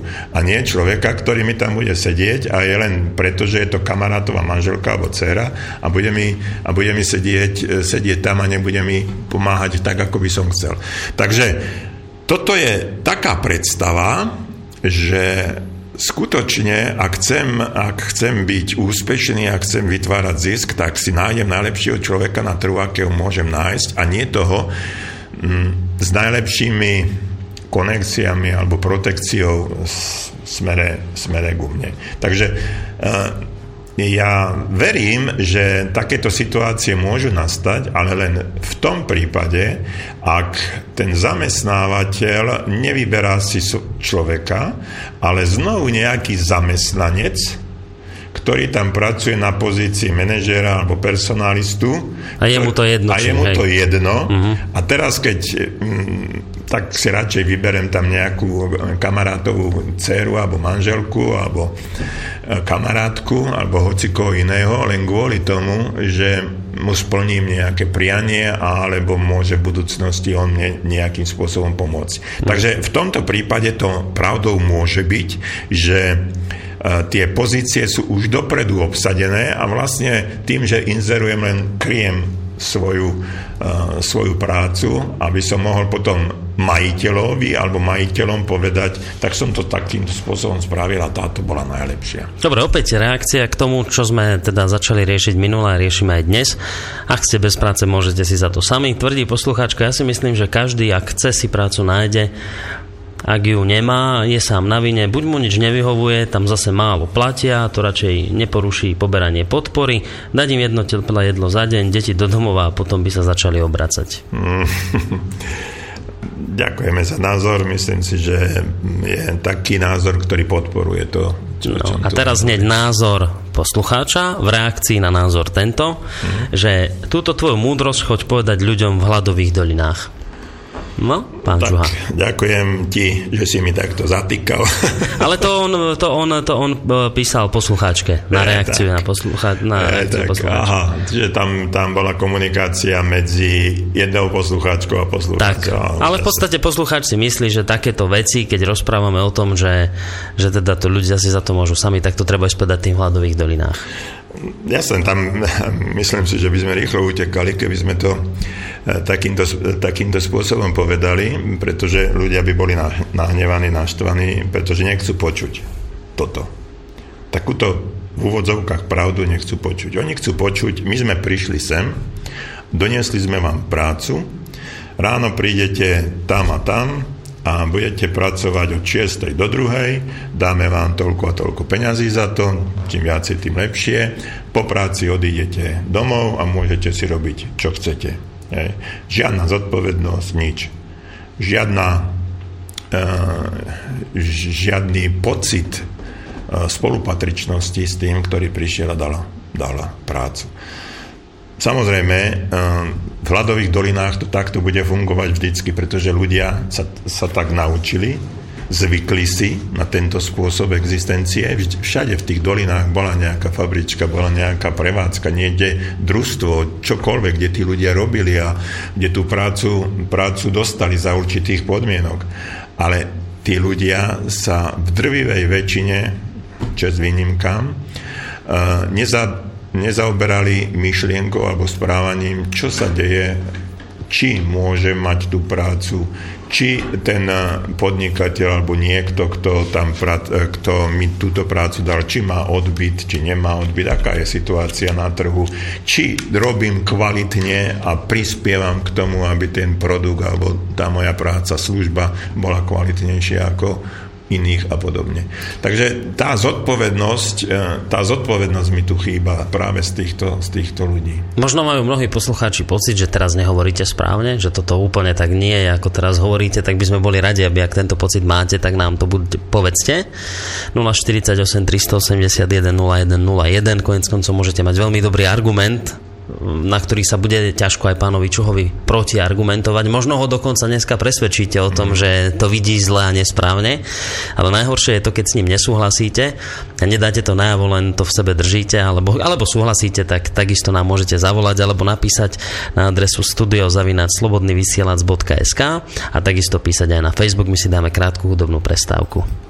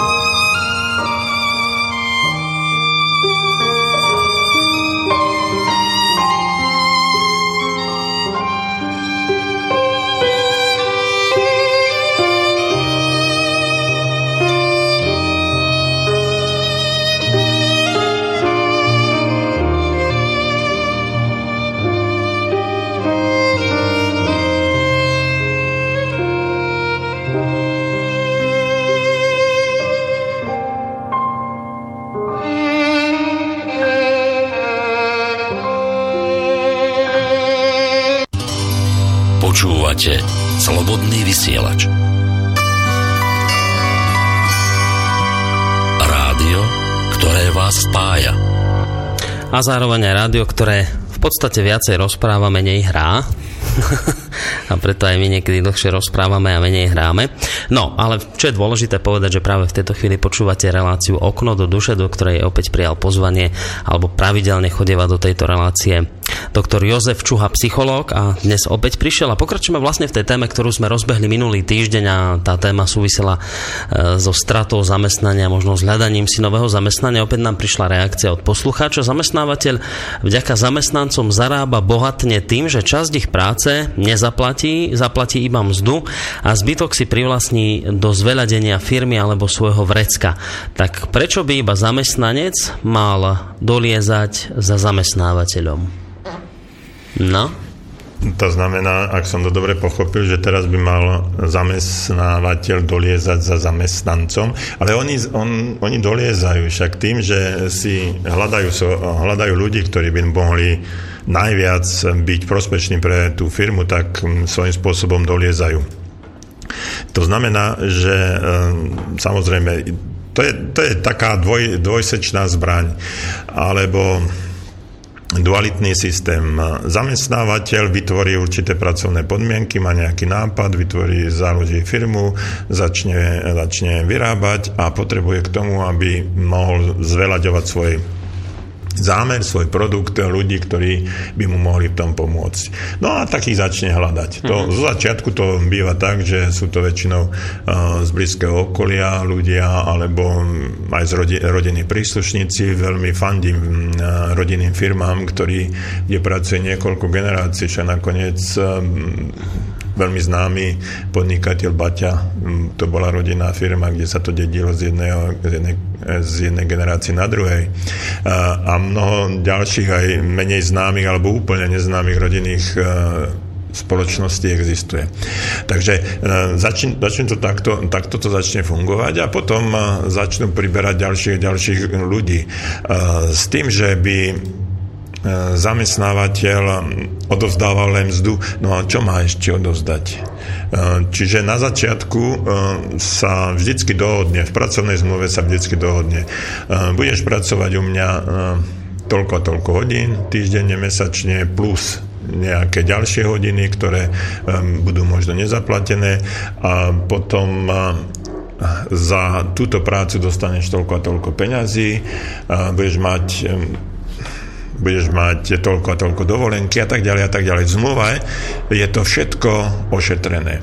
No a potom e, sa nie je to čo čudovať, že e, keď zamestnávateľ len e, plní tie podmienky. Druhá vec je, ak zamestnávateľ sa zaviaže takýmto záležitostiam a mhm. neplní to. No, to, ale to sa stáva tiež. To sa stáva, ale situácia. to je potom trestný čin a už k tomu sú potrebné ďalšie, ďalšie kroky, ktoré myslím si, že pre nás alebo v tejto chvíli nie sú relevantné, pretože to patrí pod kuratelu niekoho iného. Tak to potom skôr niekto z inšpektorátu práce by tu mal sedieť.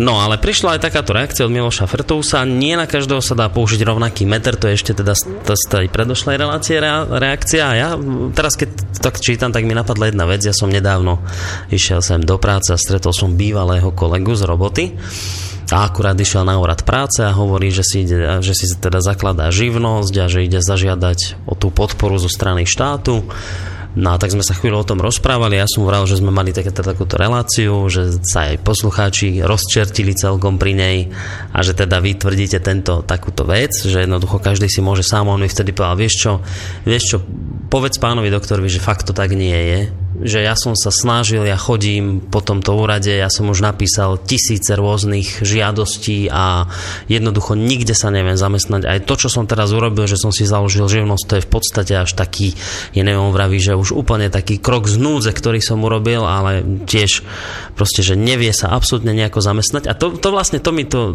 teraz tak evokovalo, keď čítam to, že niekedy na každého sa dá použiť rovnaký meter, že ja chápem aj tých ľudí z tých hľadových dolín, keď sa hnevajú, keď im to takto človek povie, lebo naozaj sú mnohí z nich, že si to hľadajú, že sa snažia, že vypisujú na všetky strany a stále nič, že to potom ale naozaj človeku už aj tá motivácia ujde a to sa potom ani niečo čudovať, že sú nahnevaní, nie tí ľudia. A že potom ich takto, takto postavená, formulovaná téma proste rozhodí a nahnevá. To je ako provokácia potom no, až skoro. Samozrejme, môže to, môžeme to aj takto chápať. Uh, nie na každého rovnaký meter, s tým môžem súhlasiť. U nás je 14,7 či koľko percent na nezamestnanosť a určite mm, predpokladám, že 4-5% ľudí je nezamestnateľných z rôznych dôvodov. Uh-huh.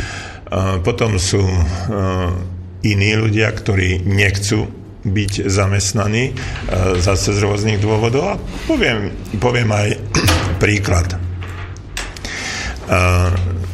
Robili sme na severe Slovenska nejaké takéto kurzy s nezamestnanými a mm, mali sme tam mladých ľudí vo veku okolo 20-22 rokov a títo, e, títo ľudia nám otvorene povedali, že nechcú byť e, na úrade práce a nechcú ani pracovať, pretože mm, je to už e, druhá generácia e, vlastne nezamestnaných.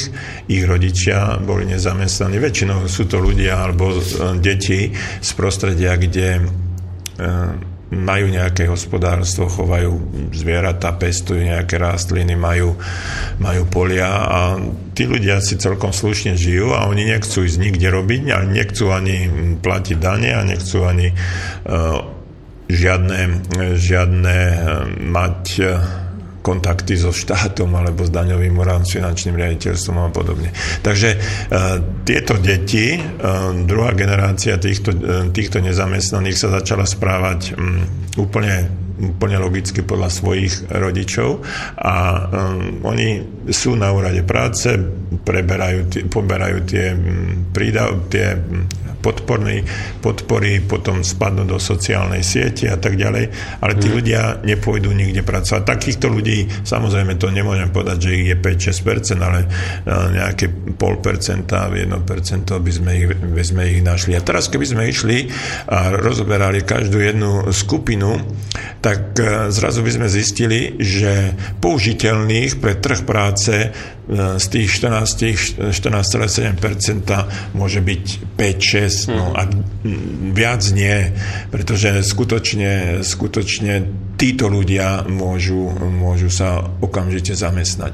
Ďalšou e, veľmi vážnou kategóriou a, v súčasnosti problematicky zamestnateľnou je, sú, vek, sú ľudia nad určitú vekovú hranicu, ale o tom sme tiež uh, tu hovorili. Áno, to sme spomenuli tých 50 ročných a viac. Pred... 50 a viac, to sú ľudia, ktorí by E, mohli byť veľmi prospešní pre, so svojimi skúsenosťami pre danú e, spoločnosť, ale vzhľadom takému, takému akému si mediálnemu búmu, e, znamenajúcemu, že do firmy chcem prijať ľudí do 35, maximálne do 40 rokov, je zase môjho pohľadu veľmi neprofesionálne, ale sú to, sú to zamestnávateľia a ľudia, ktorí sú zodpovední za svoju prevádzku, za svoj podnik.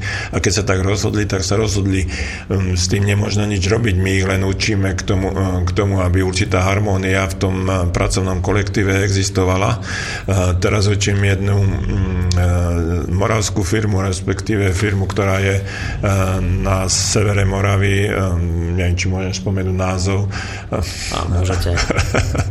je to Barum Intercontinental uh-huh. a tam máme krásny príklad to od tých 25 rokov do takmer ideme do dôchodku ľudia a v skupinách a zamestnávateľ si ich nesmierne váži, ale dôležité je to, že keď e, príjem do takejto 15-18 členej skupiny, kde je, kde je takáto e, rôznorodosť veková, mm-hmm. tak e, sú tam úžasné vzťahy a dokážu sa vzájomne podporovať, po prípade argumentovať, keď jeden hovorí že mám také a také skúsenosti, druhý má, druhý má onaké skúsenosti. A teraz pri tých dvoj, trojdňových školeniach môžeme, môžeme sa naozaj neskutočne baviť o tom. A tam vidno, že čo znamená, keď je rôznorodá skupina, čo sa týka veku. Čiže aj, aj samotný zamestnávateľ to tak nejak pochopil, že keď tam má rôznorodú vekovú štruktúru, mm. tak tá fun- ako keby mu tá,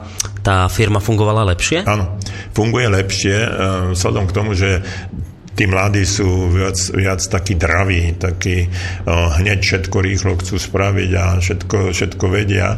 A tí, tí starší im ukazujú, ukazujú takú rozvážnosť, skúsenosti z minula. Mm. Skôr takým, takým spôsobom, ako keby koučovacími sa im pýtajú, prečo si myslíš, že by to tak malo byť a čo keby sme to išli uh, jednoduchým takým spôsobom, kde sme tam minulosti, minulosti na tom popálili. Čiže tie skúsenosti, ktoré tam za tie roky práce nadobudli, sú na nezaplatenie pre toho zamestnávateľa a aj e, dokážu to odovzdať tým mladým, ktorí sú tí dravci na začiatku. No, že to tí mladí chcú od nich prijať. No, no samozrejme, bránia, že, to, že to nie je len tak, že si teraz sadnú a všetko pribe, e, preberajú, ale um, tí do, tí pracovníci, ktorí tam už dlhie, dlhšiu dobu pracujú, tak sú to ľudia, ktorí majú autoritu.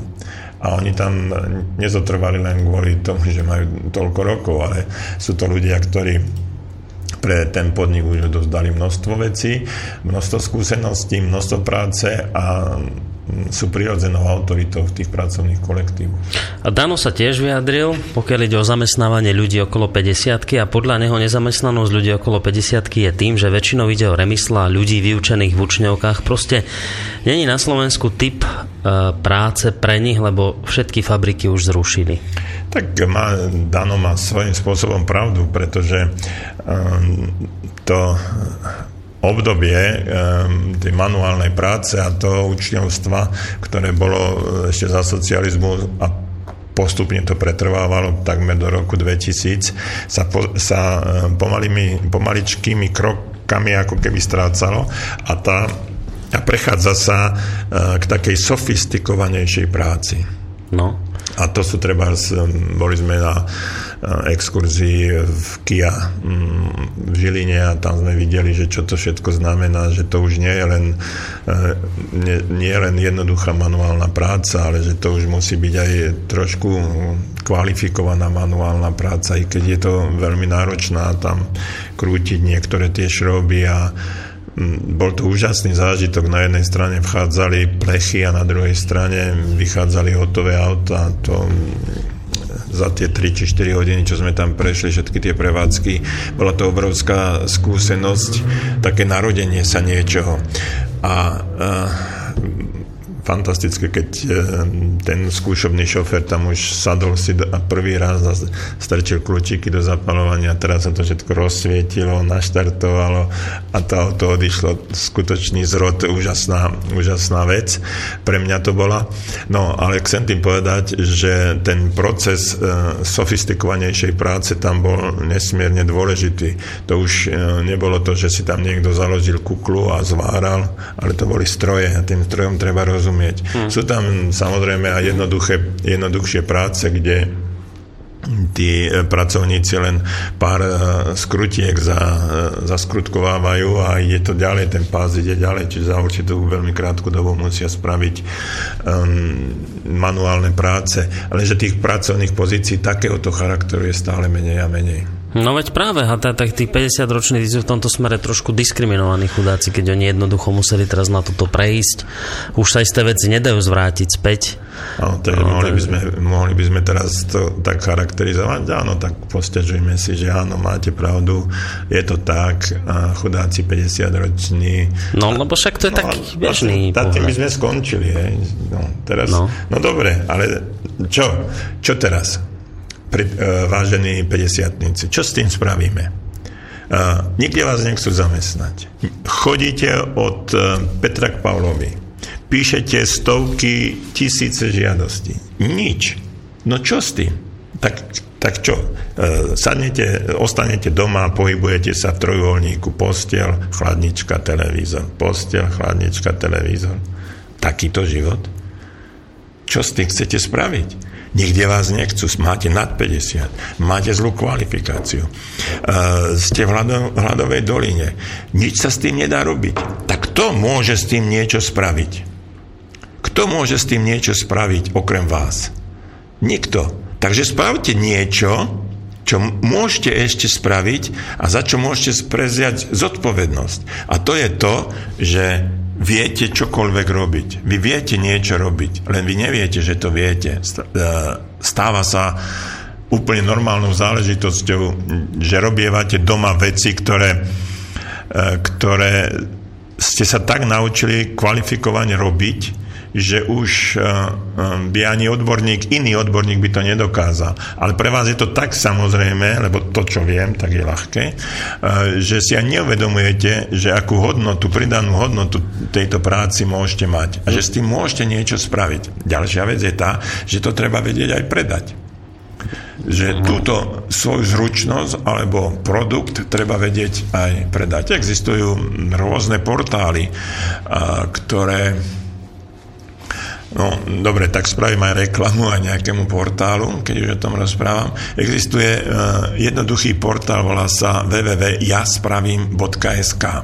No. Tam, keď sa prihlásite, tak nájdete možnosť množstvo, množstvo vecí, ktoré uh, ponúkajú ľudia za pomerne uh, lacné, lacné peniaze. Teraz um, som bol prekvapený pred uh, Vianocami, koľko žien pieklo vianočné koláče pred Vianocami. A ponúkalo, že napečiem kilo medovníkov za 20 eur. Mm-hmm. Na, vyšijem, vyšijem dečku na vianočný stôl. Uštrikujem pre vaše vnúča čiapočku. Namalujem váš portrét na nejaký obrázok. Po prípade množstvo vecí. My teraz chceme v našom občianskom združení robiť um, také ocenenie a pozitívna osobnosť roka. Tak som tam dal žiadosť, hľadám nejakého umelca, umelkyňu, ktorá by dokázala nám spraviť návrh na nejakú sošku alebo plastiku alebo obráz alebo neviem čo, čo by sme mohli odozdávať e, pozitívnej osobnosti roka. No tak zase sami tam ozvali nejakí ľudia, teda, teda komunikujeme medzi sebou, posielajú mi nejaké fotky, že toto viem spraviť za, za toľko a toľko peňazí. Mohlo by to byť, mm-hmm. mohlo, to byť, mohlo by to byť pre vás zaujímavé. Čiže uh, mnohé eh, jednoduché veci títo ľudia dokážu spraviť. A je to veková kategória naozaj nad 50 rokov, ktorí sa tam hlásia. A dokonca už vedia aj s internetom pracovať. A tí, čo nevedia, tak im to nejaké deti alebo vnúčata im pomáhajú pri tom, ale ľudia robia jednoduché veci, čo je dôležité. Tam nejde tak, ako nám niekto minule povedal, že si môžeme e, z lekváru, ktorý, no, no. ktorý varím, či si môžem kúpiť auto, doma a televízor. Tu ide o to, aby tí ľudia prežili, aby mali nejaký zmysel, že niečo ešte viem. A keď, to, keď takýmto spôsobom budem k tomu pristupovať, tak hm, môže to byť pre mňa zaujímavé. No hovorili ste o starších ľuďoch, teda, alebo teda hovoríme o tých 50 ročných, že teda darmo budete sedieť doma, darmo sa budete stiažovať, všetko je pravda, čo, čo hovoríte, ale musíte niečo začať so sebou robiť a teda riešením by bolo využiť tie skúsenosti, ktoré človek má. No ale teraz, čo taký mladý človek skončil školu, skúsenosti nemá, nemá prax a nikto ho nechce zamestnať. Kvôli tomu, že nemá prax. A nemôže sa spolahnúť ako ten starší človek na niečo, že má už automatizované, no. už vie, hej. Tak čo v ich prípade? No, aj ten mladý človek má prax. Zase nevie, že ju má. A toto je e, veľmi častá e, otázka a veľmi častý problém s tým, že mladí ľudia skončia školu a teraz radi by chceli niečo robiť, ale nemajú príležitosť. Preto im hovorím, mm, chopte sa akékoľvek činnosti. Chopte sa čohokoľvek, čo vás môže kvôli čomu by ste mohli výjsť e, z domu a niečo robiť. Pretože ak nebudete nič robiť, tak dopadnete veľmi zle a ne, nezískate žiadny pracovný návyk.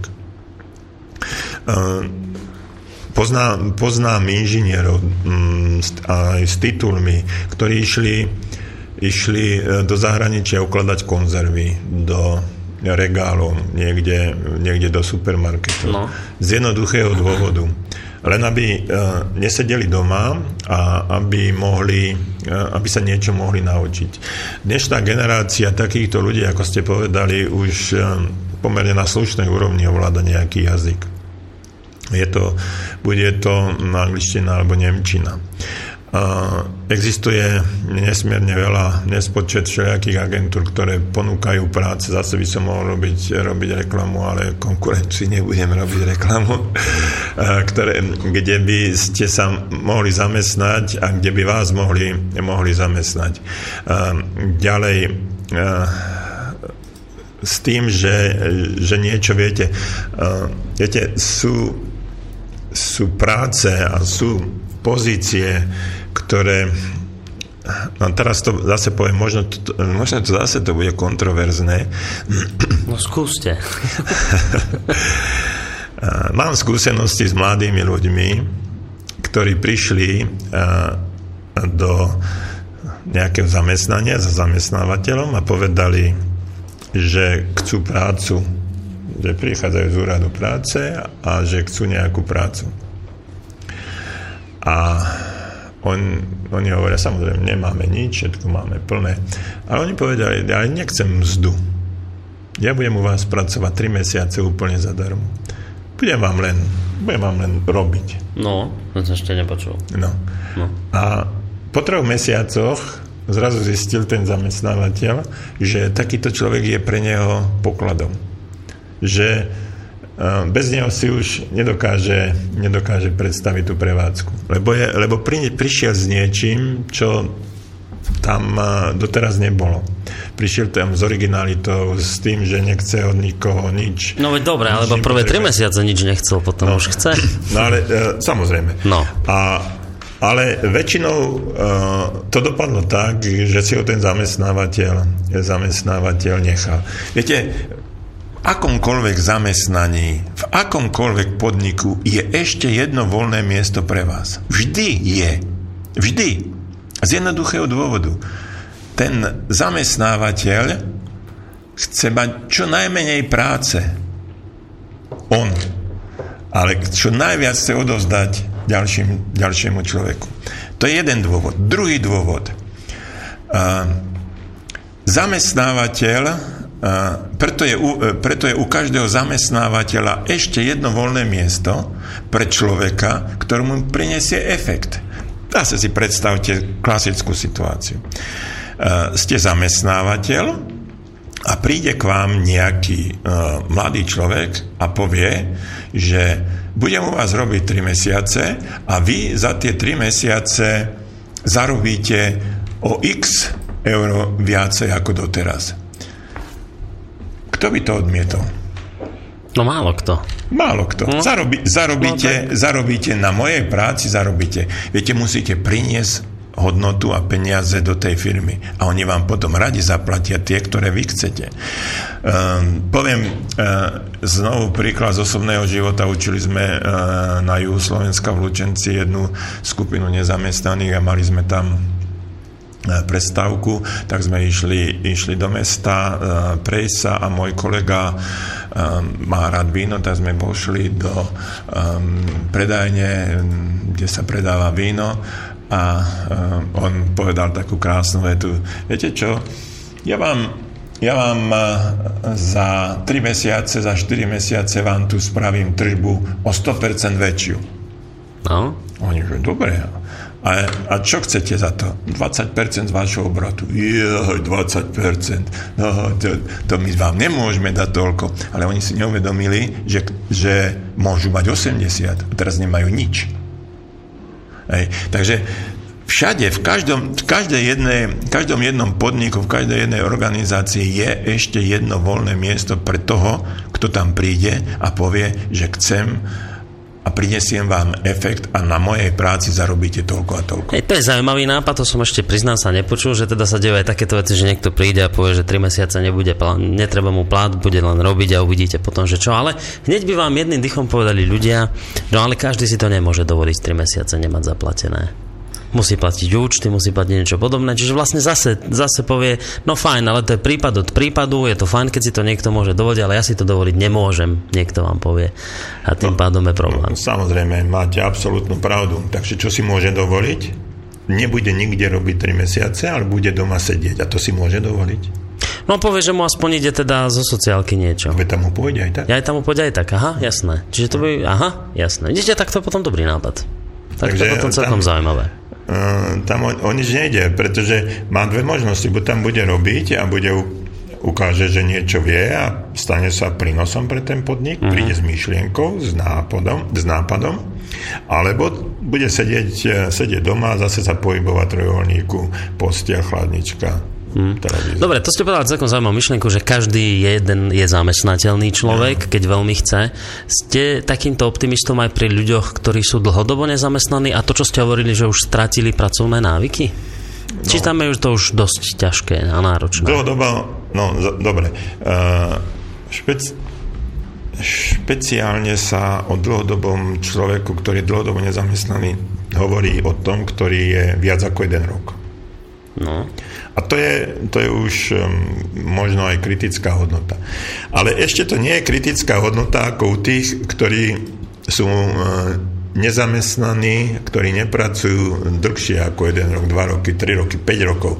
To je už naozaj, naozaj zložité. Dobre, dokončíme, ale máme niekoho na telefónnej linke, tak si zoberieme poslucháča. Vy si dajte sluchadlá na uši, aby sme ho počuli. Počujeme sa, dobrý večer. Uh, dobrý večer. Nech sa páči. No, ja by som chcel reagovať na túto tému, ktorú som teda počúval aj minule a počúvam ju aj teraz. A viac menej chcem podporiť pána Čuhu v tom, čo hovorím a tá téma alebo ten názov je zvolaný veľmi dobre a možno, že by to mohlo byť aj tvrdšie. Ja by som to tomu vôbec nebránil. A teraz poviem niektoré veci z vlastnej skúsenosti. Uh, tým nezamestnaným alebo v podstate komukoľvek na Slovensku momentálne chýba to, čomu sa hovorí americký sen, respektíve slovenský sen. A to je sebavedomie, pretože ľudia si prestávajú veriť. Keby išli za svojím cieľom a boli by ochotní niečo preto spraviť, to znamená vzdelanie, e, niečo preto spraviť, aby som sa niečo naučil pre nejakú pozíciu, ktorú chcem získať, a išiel by za tým, tak ten cieľ by dosiahol. To znamená, že sebavedomie momentálne si myslím, že je pomerne veľký problém a možno, že ešte ďaleko väčší, ako je nezamestnanosť ako také. A potom ďalšom, o, taký druhý bod je trpezlivosť. Z vlastnej skúsenosti viem, pri jednom čase, som bol nezamestnaný, tak som sa zameral na konkrétny typ práce, ktorú som hľadal a poslal som 60 žiadostí, až tá 60 vyšla. To znamená, že musel som dať určitú dávku trpezlivosti a veriť tomu, že to, za čím idem, teda dosiahnem. Pripomínam, že z tých 60 žiadostí bol som len na troch pohovoroch a hovorím tam, potom ten posledný, tá 60 vyšla. To znamená, že keby som možno, že pri tom 50 povedal si, že teraz už to nemá význam, tak sa mi nikto neozýva, tak som opäť doma a nič nerobím. Ale tým, že som bol trpezlivý, za tým, tak som to dosiahol. A potom ďalšia vec je o, o, o tom vlastne, že človek by sa nemal vzdávať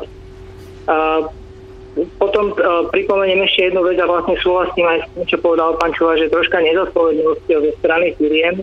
Tých 60 žiadostí mi prišla odpoveď z 10 firiem. Ostatné sa ani neuzývali z toho pohľadu, že áno, vašu žiadosť udržali alebo niečo podobné. Väčšinou to tak spravili nadnárodné spoločnosti, ktoré už možno, že to majú postavené inakším spôsobom, ktorí sa tom ozvali áno, vašu žiadosť neobdržali a keď som neúspel, tak ja som popriali všetko dobré, ale bola tam nejaká spätná väzba, ale drvivá väčšina bolo takých, že vlastne uh, sa ani neozvali, že moju žiadosť uh, obdržali a to je naozaj o nezodpovednosti tých samotných firiem. A na záver ešte by som vlastne povedať, ako súvisí aj s tým prvým, keď som hovoril, že ľudia nie sú ochotní zaplatiť za cenu, za tú prácu alebo za ten úspech a radšej budú sedieť pri telefóne, pozerať v úvodzovkách stupidné veci, ktoré im nich dajú alebo pôjdu do namiesto toho, aby dostali doma, možno, že sa niečo naučili náviac, pozerali si na internete, ako sa na taký pohovor pripraviť, po prípade, ak súdia po nejakej pozícii, tak niečo sa naučiť, aby boli na tom pohovore. A potom ďalšia vec je, ako poviem v súvislosti napríklad s tým tretím pohovorom, čo som bol, keď už sa niekto dostane na ten pohovor, tak potom nie sú ľudia ochotní zaplatiť tú cenu, že nie sú schopní sa predať. A to je zase spojenie so sebavedomím. Bol som napríklad na tom treťom pohovore, kde sme sa stretli s desiatým a boli sme tam dva páni, ktorí sme boli asom oblečení v obleku. Ale prišli tam takí, ktorí tam prišli s piercingom, ktorí tam prišli v rýpliach a pomaly v roztrhanom tričku a očakávajú, že dostanú prácu a keď potom nedostanú, tak samozrejme všetci ostatní sú na len oni nie.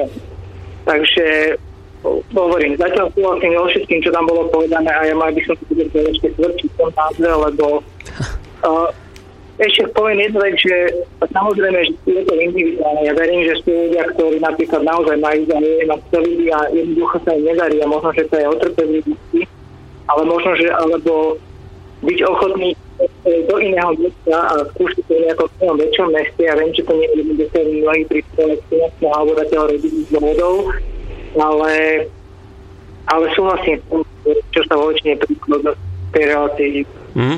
Ďakujeme veľmi pekne za tento váš vstup, majte sa pekne do počutia. No, veľa, veľa vecí, pán poslucháč hovoril, na veľa vecí poukázal, ale to, čo vás asi môže potešiť v tomto prípade je to, že s vami plne súhlasil v tejto chvíli. Veľmi potešiteľ, potešiteľné pre mňa.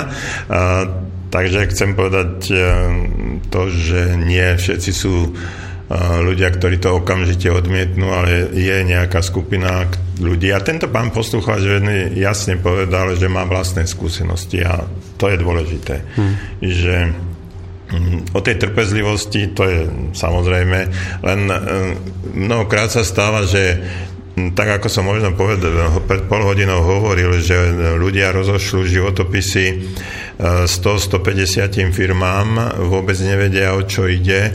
Um, aj takým firmám, kde možno ani ani nedúfajú, že by, uh, že by im mohol niekto zavolať a potom, keď ich niekto zavolá, tak sú zrazu prekvapení, že sa niečo deje, o ničom nevedia. A druhá vec je, že povedia, no tak som rozoslal 100-150 životopisov v, krá- v etape uh, jedného, dvoch týždňov a nič sa neudialo. A tá trpezlivosť je možno naozaj o pol roku, o roku. No, tak teraz bola pozitívna reakcia, teraz to vyvážime.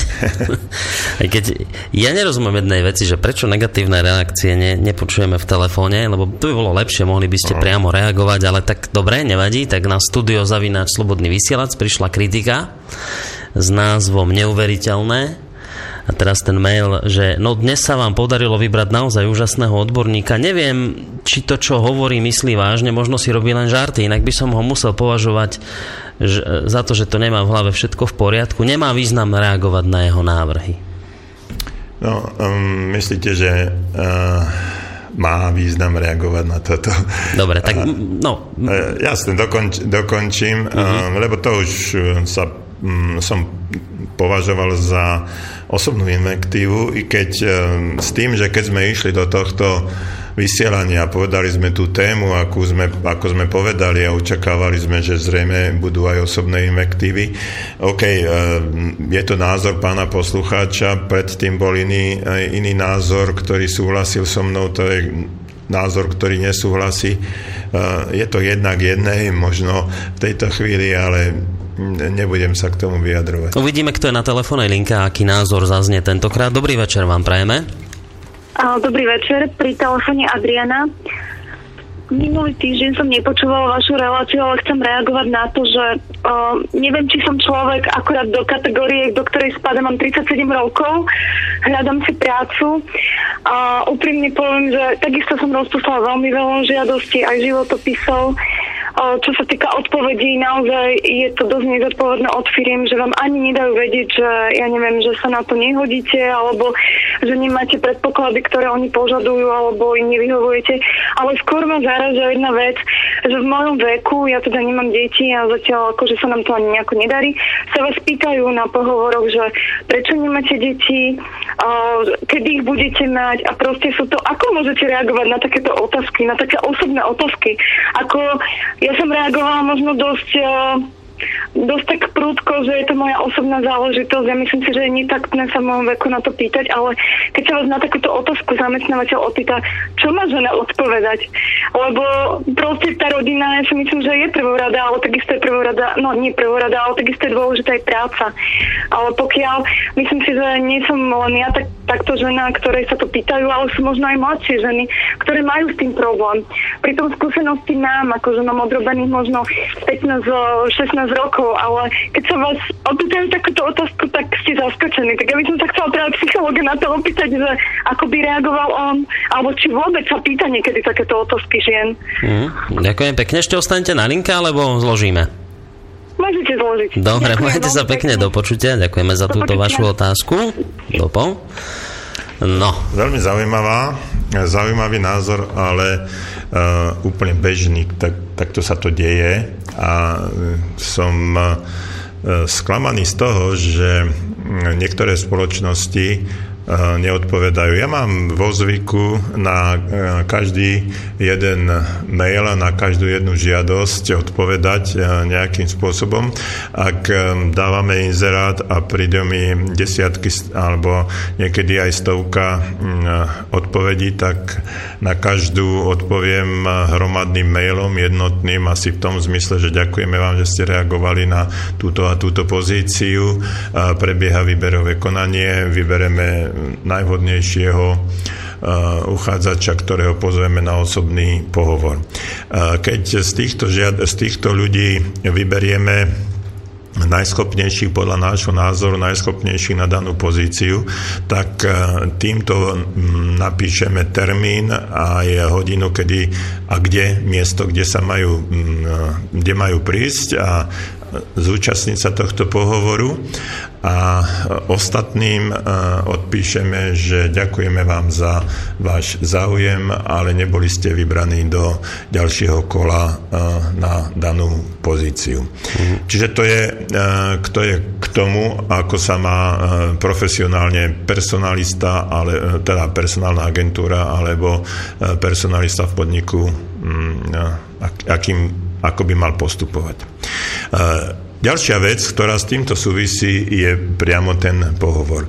Naša poslucháčka pravdepodobne zažila niekoľko skúseností, alebo má niekoľko skúseností s tým, že bola pozvaná na pohovor a tam jej dali e, otázky, okrem iného aj typu, e, prečo nemá deti a kedy, e, kedy chce mať deti.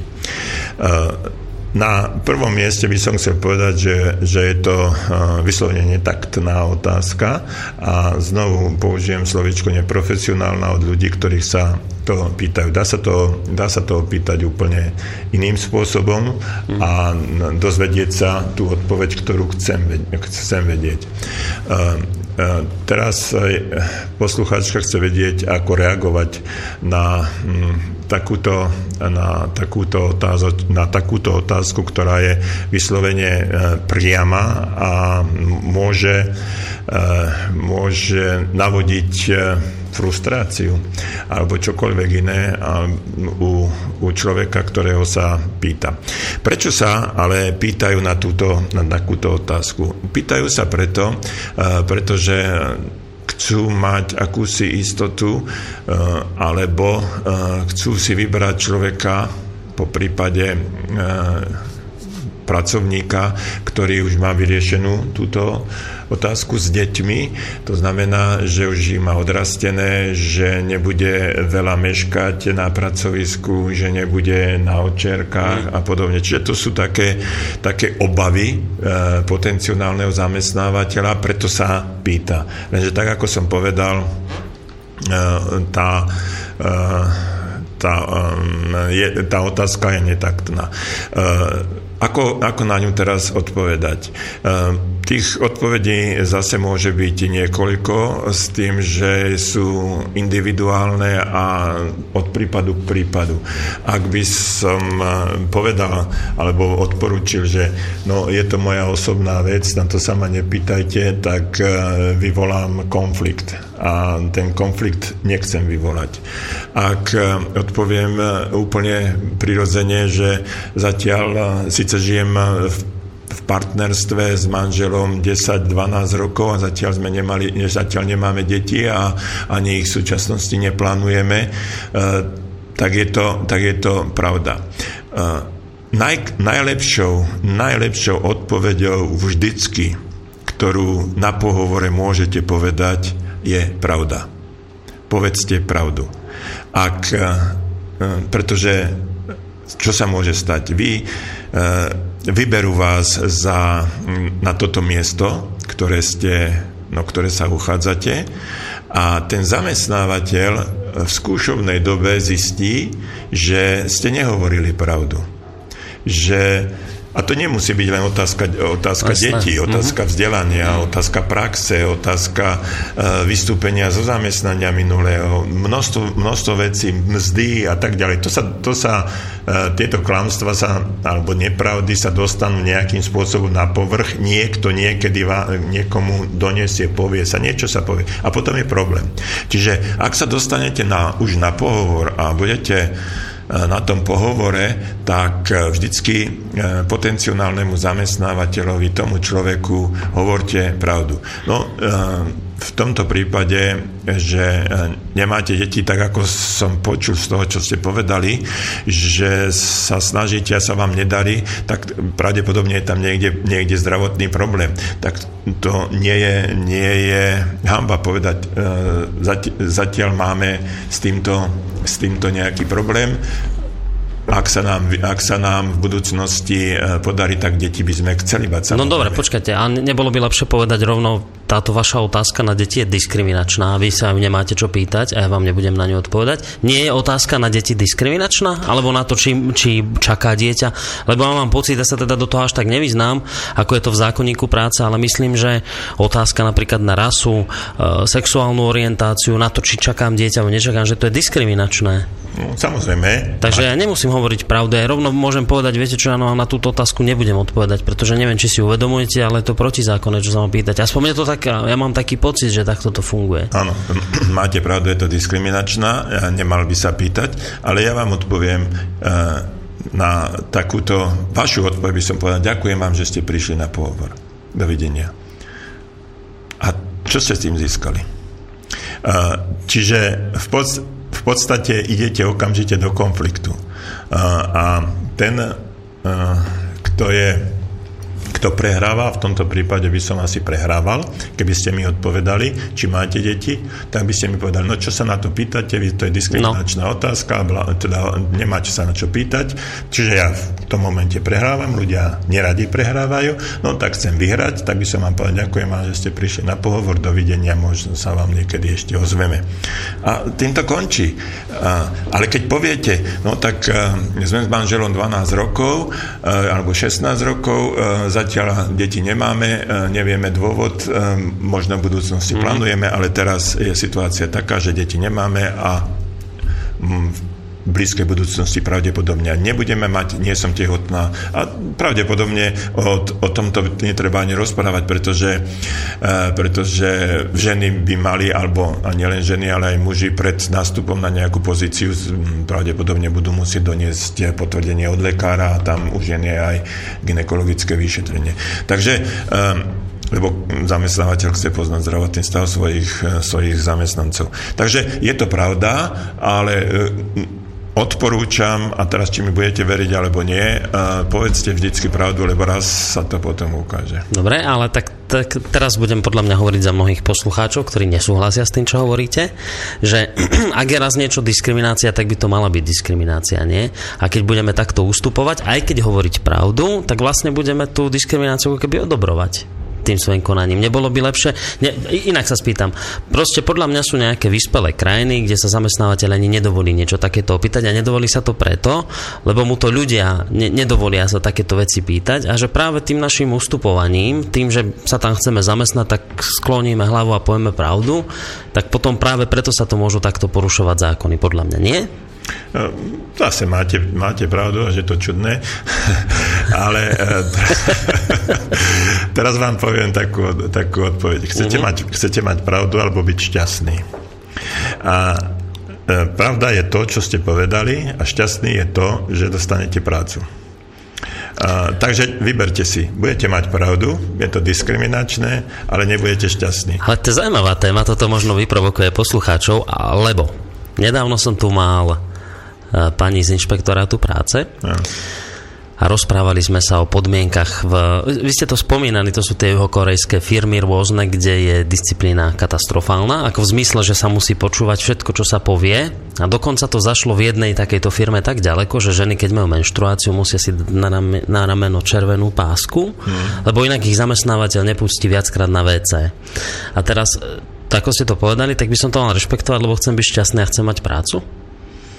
Um svojím spôsobom asi hej, ale na druhej strane uh, pri uh, zamestnaní za, alebo u zamestnávateľov, ktorí sú majú inú národnosť, no. kde sú iné podmienky, ktoré prenášajú do, uh, aj do našich do našej kultúry, tak pravdepodobne by som sa musel prispôsobiť. Teraz si predstavte, že by ste uh, pracovali napríklad v nejakom katolíckom Mírsku a čo sa zase, zase mám príklad alebo príhodu s tým, že tam e, náš človek nejaký pracoval a v nedelu bolo otvorené a on tam bol v pokladne v nejakom obchode a babka prišla nakupovať a on zo srandy povedal, že e, počúvajte, čo nie ste v kostole, ale tu na, chodíte nakupovať e, alebo podobnú, podobnú invektívu, no myslíte, že koľko tam ešte vydržal. A, takže okamžite bol prepustený samozrejme. Uh, takže uh, tým, ten, tým, že prídem do nejakého prostredia, do tej nejakej komunity, tak by som sa mal prispôsobiť. Okrem iného, uh, v takýchto korejských alebo juhokorejských uh, firmách by som si mal zistiť alebo mala zistiť, aké sú tam, aké sú tam podmienky mm. práce a jedna z nich je treba aj takáto, ak som sa to dozvedel, alebo e, vidím, po prípade mám tam skúšobnú dobu, ktorá je trojmesačná a ja si vždycky môžem vybrať toto, toto je ponižovanie mojej dôstojnosti, toto nechcem no. viac zažívať tak odtiaľ to odídem a nebudem, nebudem pracovať v tejto spoločnosti, pretože je to takáto, takáto diskriminácia a ponižovanie mojej ľudskej dôstojnosti. Pre tých, ktorí s tým môžu súhlasiť, je to v poriadku zrejme veľa ľudí, veľa žien alebo veľa ľudí s tým súhlasí, lebo tam s tými páskami behajú. A ostatní, no nemajú inú možnosť. Nemajú inú možnosť, samozrejme, čiže sa prispôsobili danej situácii a mnohé, mnohé tam nepracujú. Tie, ktoré sa nechceli prispôsobiť, tam, ne, tam nepracujú. Je to vždycky voľba. A uh, u každého jedného je to voľba, či chcem alebo nechcem. A či za to som ochotný alebo nie, nie som ochotný zaplatiť. A nie z dôsledky, hej? A nie z dôsledky za to, samozrejme. A tento dôsledok je, je veľmi nepríjemný a ja si neviem predstaviť, že by som bol takto, takýmto spôsobom označený, no. ale uh, viem si predstaviť, že uh, mnohí si zahryznú do jazyka a znášajú takéto označenie. No a teraz mi povedzte, je to správne podľa vás? No, s našou, s našou kultúrou nie. Z nášho pohľadu samozrejme nie, no. ale z pohľadu niekoho iného to môže byť správne, pretože tam, tam to tak funguje. Um, poviem, vám, poviem vám znovu príklad, uh, nie z pracovnej oblasti, ale z inej, z inej oblasti. Uh, svojho času som sa dosť stretával uh, s uh, ľuďmi z blíz, z, po pracovnej stránke s ľuďmi z Blízkeho východu. U, u nich po najdení je úplne prirodzené sa prejaviť tým, že ten vzduch sa vráti zo žalúdka naspäť a je to dosť hlasný zvuk. Pre nás je to nepredstaviteľné, že by sme sa takýmto spôsobom správali. Na druhej strane, keď som ja bol u nich hosťom a nevydal som tento zvuk, tak sa na mňa dívali ako na človeka, ktorému nechutilo a ktorý je... Ste urazili. A ktorého som, ktoré, že som domácich urazil. Čiže je to určitá kultúra a mm, keď chcem v tej kultúre byť a fungovať, tak by som sa mal prispôsobiť. No otázka je, či by sa nemali oni prispôsobiť nám, keď sem prišli podnikať a či by sa nemali nastaviť na našu kultúru, keď tu žijú a tu chcú teda, aby ľudia odozdávali im prácu. A konec koncov, aby tu zarábali peniaze, lebo oni tu netrpia zase a netrú biedu. Tieto juhokorejské automobilky, oni sem prišli zarábať a zarábajú tu veľmi slušne. A teraz ja nechcem hovoriť populisticky, a aby ste to tak nebrali, len možno ústami poslucháčov, lebo viem si predstaviť, že asi niečo podobné by hovorili tak, uh, tak keď už sem prišli teda zarábať na práci našich ľudí, tak by asi mali rešpektovať tie naše kultúrne zvyky, nie? Mm, to môže byť náš názor, samozrejme ja s týmto názorom súhlasím, že by sa aj oni mali prispôsobiť mm. tomuto, tomuto prostrediu a mali by si dopredu zistiť, ako to tu funguje a že či môžem, ale títo ľudia skúšajú, kam až môžu zájsť a kam sú tí naši ľudia ochotní no. až povoliť. No. no a tak skúšajú aj pri tých pohovoroch no. spýtať sa dámy na to, či čaká dieťa. A to zase no. správne nie je no, sa pýtať také. Keďže, keďže sa to pýtať nemá, tak sa to pýtať nemá, treba mu povedať dovidenia. A ostanem bez práce. Samozrejme, to je, to je žiaľ Bohu tá chyba dnešnej spoločnosti. Hmm a asi to, asi to bude súvisieť určite s tým, že je málo tej práce a keď si otvoríte ústa, tak o ňu prídete. A to je zase pravda, čo hovoríte vy. To zase na druhej strane musím uznať ja, keď sa s vami teraz, keď diskutujem o tom, že, že človek si musí vybrať. To je konec koncov aj pani z inšpektorátu práce to hovorila, lebo uh, ona radila ľuďom, keď sa takéto niečo stane, mali by ste na to poukázať. A ja hovorím, dobre, ale predstavte si situáciu, že taká pani robí niekde, ja neviem, na východe v podobnej firme, nemá prácu, ona vtedy povedala, no každý si to musí zvážiť. Hmm. A samozrejme, niekto, kto nemá na výber a má iba túto prácu, tak si zváži a ostane v tej práci. To si to, to treba tak, aby ste to hovorili slovami, že si treba vybrať medzi tým, či budem mať pravdu, alebo budem šťastný. No. No, tak je, tak je to, tak som rád, že nie som sám s takýmto názorom. Ne, ja sa snažím vždy nejakým spôsobom zobrať si aj z toho, čo vy hovoríte a samozrejme aj tie názory iné. Ono by bolo fajn, keby ľudia skôr takto reagovali a oni sa s vami o tomto rozprávali, ale zatiaľ, neviem, či je to tým pondelkom alebo čím, ale zatiaľ reagujú pomenej. Aj keď budeme čítať nejaké tie reakcie, ktoré prišli na Facebook, alebo bolo by fajn, keby prišli aj nejaké tie telefonické reakcie 048 381 0101 alebo studiozavináč slobodnyvysielac.sk. Dlho rozprávame, dáme si hudobnú prestávku.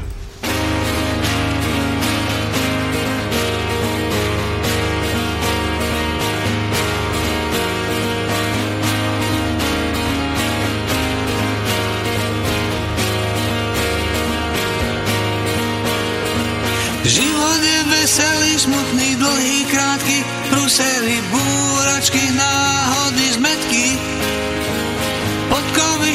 štolísky, trinásky, piatky, priepasti, výšky, diaľky a krížovatky. Všetci sa ženú na zelenú, aj na červenú, chceli by lacnú a neboľavú zmenu. Nad morom dom a krásnu ženu, všetci chcú šťastie lacno aj za každú cenu. Šťastie počuješ, šťastie vylez. Chcem sa s tebou pobiť, o veľkú lásku rýchle prachy obiť.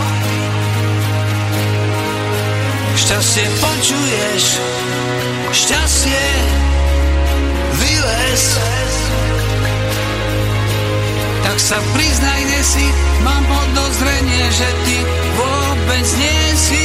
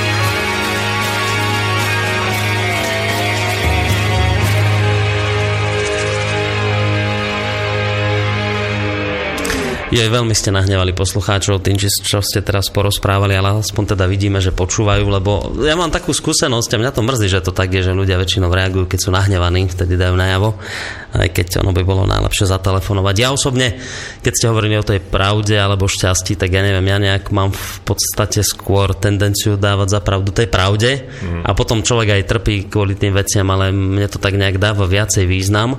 Aj keď zase na druhej strane, lebo môžu to počúvať teraz naozaj niekto, komu je v práci ťažko a nevie si inú nájsť alebo má nejakú životnú situáciu ťažkú, takže mne by bolo ľahko teraz tu mudrovať, lebo ja musím jedným dychom dodať, že ja nemám ženu, nemám deti, takže sa mi ľahko o tom rozpráva. No ale napísal tu poslucháč, Takto keby sme konali, ako pán Čuha hovorí, že uprednostňovať osobné šťastie pred pravdou, za chvíľu tu máme nového Hitlera. Aj vtedy to tak bolo, že sa pozeralo len na osobné e, menšie zlo. Na osobné, na osobné menšie zlo. To je jeden z názorov. E, a potom ešte ďalší že teda to sú divné priority, ktoré ste tu prezentovali. No a potom zase poslucháčský názor, že pán Čuha hovorí o práci, zamestnávaní, hovorí o ťažkom živote nezamestnaného človeka a dáva rady, ako to riešiť, len ho treba pozorne počúvať. Ešte aj takýto názor poslucháčov tu bol. Čiže sú tu také rôzne názorové prúdy. A ono je to fajn, ja som to hovoril aj vlastne v tej predošlej relácii, že mňa práve takéto témy najviac bavia, kde ani nie, nie, nie je to o tom, že poslucháči sa hádajú, ale kde, kde to nie je jednoznačné, že že dobre, máme všetci unizóno takýto názor a poďme si tu spoločne všetci zakričať, ako to všetci vidíme rovnako. Nie, sú to témy, kde poslucháči majú rôzne názory a ja by som bol rád, keby keby to ostalo presne v takej diskusii, že si nebudeme nadávať a nejaké invektívy hovoriť, lebo zase na druhej strane nemyslím si, že vy by ste tu prezentovali nejaké hitlerovské názory alebo niečo, nedaj Bože, podobné. Skôr je to možno o tom, že hovoríte veci, ktoré sú niekedy nepohodlné pre mnohých ľudí a, a rozčulujú. No, niekedy mi to tak príde. Hmm.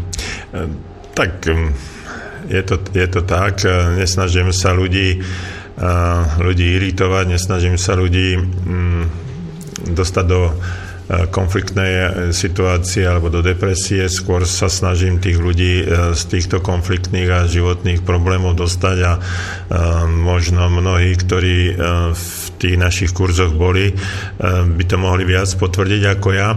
Minule som spomínal, že sme ich mali okolo 10 tisíc a nie vždy bola situácia taká, že boli spokojní s tým, čo hovoríme, ale boli mnohí takí, ktorí na základe toho, o čom sme tu hovorili, um, sa v živote dokázali uplatniť. A um, tomu tomu som nejak, musím priznať, neporozumel ohľadom toho Hitlera. Takže, no, poslucháči poukazujú na to, že, že to, čo vy tu ako prezentujete, že je správne ja. rozlišiť medzi tým šťastím a pravdou a radšej teda trpieť, takže to je nejaká forma otrokárstva, že mm. v podstate vyzývate ľudí k tomu, aby boli radšej otrokármi v dnešnej e, dobe keď, si teda, keď by si nechali byť po hlavách, ale dobre, budete reagovať ale hneď potom, ako si zoberieme telefonát, mal by byť niekto na telefónnej linke. Dobrý večer. Dobrý večer. Uh, nech sa páči, áno, nech sa páči, už ste vo vysielaní. No, no chcel by som reagovať na vášho uh, hostia, ale som počujem nejak no nejde to cez môj počítač. Mm-hmm. Uh, trošku, keď by sme sa pozreli na to globálne, tak ja mám dojem, že sa znižuje uh, potreba celospoločenská práce, pretože pracujú stroje, automaty, roboty, počítače napríklad pred 100 rokmi v polnohospodárstve možno celalo 80% ľudí, teraz možno 5%. V 68. sme prešli za 6-dňového pracovného týždňa na 5-dňový pracovný týždeň. No a výsledok je asi taký, že vysokoškoláci robia stredoškolskú prácu, stredoškoláci robia učňovkárskú prácu a tí uční čo budú robiť? Ja si myslím, že už je čas, aby, aby e, sa ten e, pracovný týždeň znížil z 5 dňov na 4 dní bude o nezamestnanosti. Čo na to poviete? Čiže takýto názor a ešte ostanete na linke, alebo už ložíme? Môžem už ísť. Dobre, ďakujeme pekne. Do počutia. Tak je to zaujímavý názor. A nerozmýšľal som nad tým, ťažko sa mi reaguje, ktorí akoby na to zareagovali všetci tí zamestnanci, ktorí by zrazu mali o 4 dní v mesiaci menej. Ehm, čiže pravdepodobne by neboli nadšení. Na druhej strane tí, ktorí by mm, nastúpili do práce, aby ich nahradili, tak tí nadšení by boli, alebo mali by mali by viacej, e, viacej radosti zo života. E, neviem vám v tejto chvíli povedať, či by to bolo priechodné, ale zaujímavý, je to zaujímavý názor. Možno, mm. že pán poslucháč by to mohol navrhnúť niektorej politickej strane ako dobrý argument do, do volieb.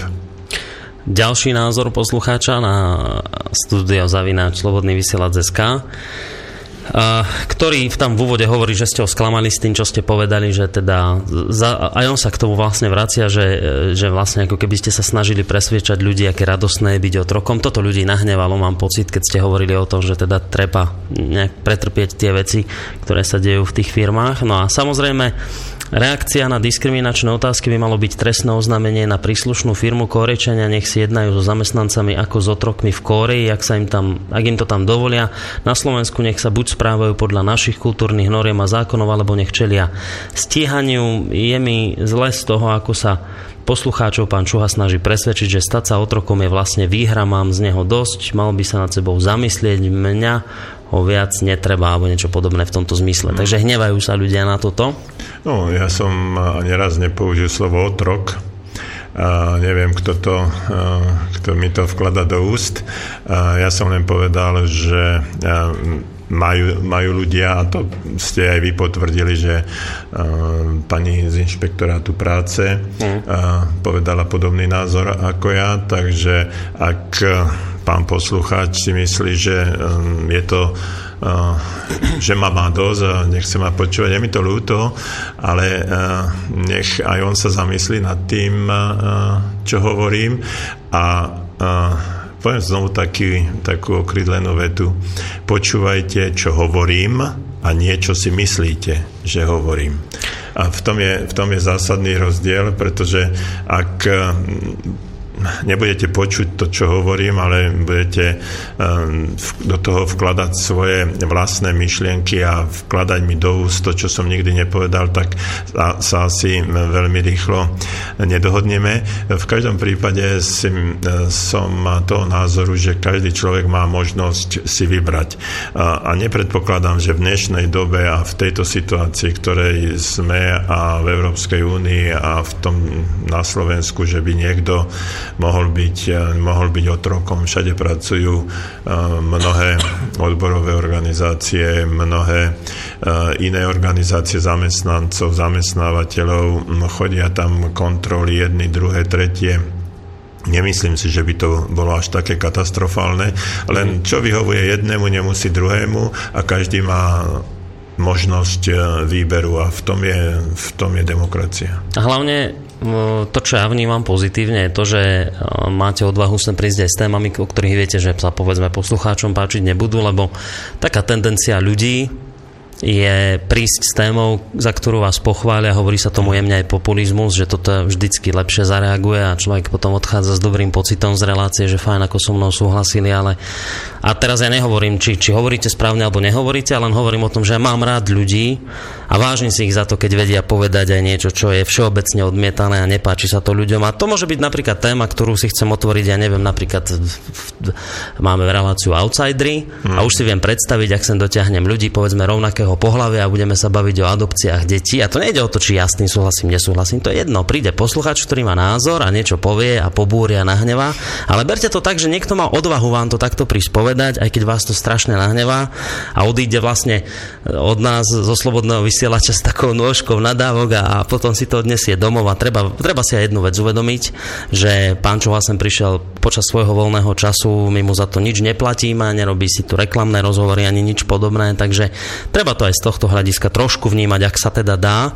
048 381 0101, to je opäť číslo, ktoré by malo byť niekým obsadené. Uvidíme, či je to tak. Príjemný dobrý večer vám prajeme. Dobrý večer, Kristián. Nech sa páči. No, mal by som ohľadne tých otrokov poznámku. že pán Čuha, keď navádza ľudí, aby proste súhlasili a prijímali všetko, tak vlastne navádza ľudí na to, aby súhlasili s otroctvom. On to nemusí povedať, ale navádza k tomu. Že vy sa musíte furt pokloniť, vždy musíte príjmať autority a podobne a ich názory a toto nie je sloboda, to je otroctvo. Potom vy môžete vedieť čokoľvek na tomto svete, čokoľvek a aj si to uvedomovať. Ale pánom trhu je spotrebiteľ. On rozhoduje o tom, že čo sa bude vyrábať, kedy, koľko. Keď vy nebudete chcieť kupovať auta, tak autá sa prestanú vyrábať. A ešte by som ohľadne zamestnávateľov a zamestnancov dal takú jednu poznámku, že ide o symbiózu medzi nimi. Keď tam není, dochádza k úsporom. Zamestnávateľia by si mali uvedomiť, že bez zamestnancov by boli nuly. A zase naopak, zamestnanci si musia uvedomiť, že bez zamestnávateľov by sa mali možno tiež horšie. A, a tu je loptička proste na strane zamestnávateľov. Lebo čím sa on správa lepšie k zamestnancom, tak je možné očakávať od nich aj lepšie výsledky v práci a podobne. Mm. Dobre, tak, tak budeme to... reagovať. Ďakujeme pekne. Majte sa do počutia. Takže pán Čuha, čo povieme tomuto poslucháčovi, alebo ako zareagujete? No tam e, záver e, tohto, čo povedal, že loptička je možno na strane zamestnávateľov, s tým eh, na 50% súhlasí. Ten záver bol celkom dobrý. Ten úvod, eh, čo povedal, že navádzam niekoho, ja na nikoho nenavádzam. Ja len hovorím, že konštatujem, že každý má slobodnú vôľu si vybrať. A ak mu takéto niečo vyhovuje a si to vybere, nech sa páči ten, k tomu sa to nepáči a mu to nevyhovuje, tak tam nikdy robiť nebude. Ja som no. nik- nikomu nepovedal, že choďte tam, trpte, napriek tomu, že vám to nevyhovuje. To som ďaleko, veľmi ďaleko od takéhoto konštatovania a trvám na tom, že niekomu daná skutočnosť mm. môže vyhovovať, niekomu nemusí vyhovovať. Takže máme slobodnú vôľu si, si zvoliť. A čo sa týka e, vzťahu zamestnanec, zamestnávateľ, tam je to pravda, že e, je to diadický vzťah a zamestnanec bez zamestnávateľa, e, no čo by robil, takisto zamestnávateľ, čo by robil bez tých zamestnancov. Čiže tam ten vzťah musí byť, musí byť jednoznačný, dopredu definovaný. A keď sú tieto vzťahy dobré, tak firma prosperuje a obe strany sú spokojné. On Otázka je taká, že či sme schopní a mm, v danej situácii tento, túto harmóniu medzi zamestnancami a zamestnávateľmi e, dosiahnuť. Opäť názor poslucháčky. Ja nemôžem súhlasiť s tým, že drž a počúva. Ja by som chcela mať povahu ako pán Čuha, lebo má pohľad na situáciu z viacerých strán. Človek sa väčšinou pozerá na situáciu len cez svoju optiku a ostan- ostatné nechce vidieť, ale zase pre mňa je ťažké sa zmieriť s tým, že sa musím podriadiť s názorom majiteľa, ktorý vychádza zo situácie, že nezamestnaných je veľa, môže si vyberať a nie je dobre hovoriť pravdu, je to frustrujúce. Podľa mňa je to ťažké byť aj šťastný, aj mať pravdu, ale zase keď je človek pozitívne naladený, môže mať šťastie, len treba byť trpezlivý. Hmm. Veľmi e, dobrá reakcia. E, nie, nie je pravda, že mať e, pravdu aj šťastie. Ja som hovoril o tom, že, aby ste si, že si treba vybrať, či chcete mať pravdu alebo byť šťastný. E, pravdepodobne, keď nepoviete pravdu, tak tá pravda sa blízkej budúcnosti vždycky nejakým spôsobom dostane na povrch. To šťastie je o tom, že nájsť si zamestnanie. Viete, tí, e, tí ľudia, E, ktorí sú dlho, dlhšie nezamestnaní, sú v zlej situácii, tak sú ochotní za určitých podmienok aj znášať uh, akúsi krivdu na sebe. A aby, aby sa dostali do nejakého pracovného pomeru. A keď už ten pohár je plný a už preteká, už nie som ochotný znášať niečo, no tak potom odtiaľ odídem a zase nešiem za to zodpovednosť.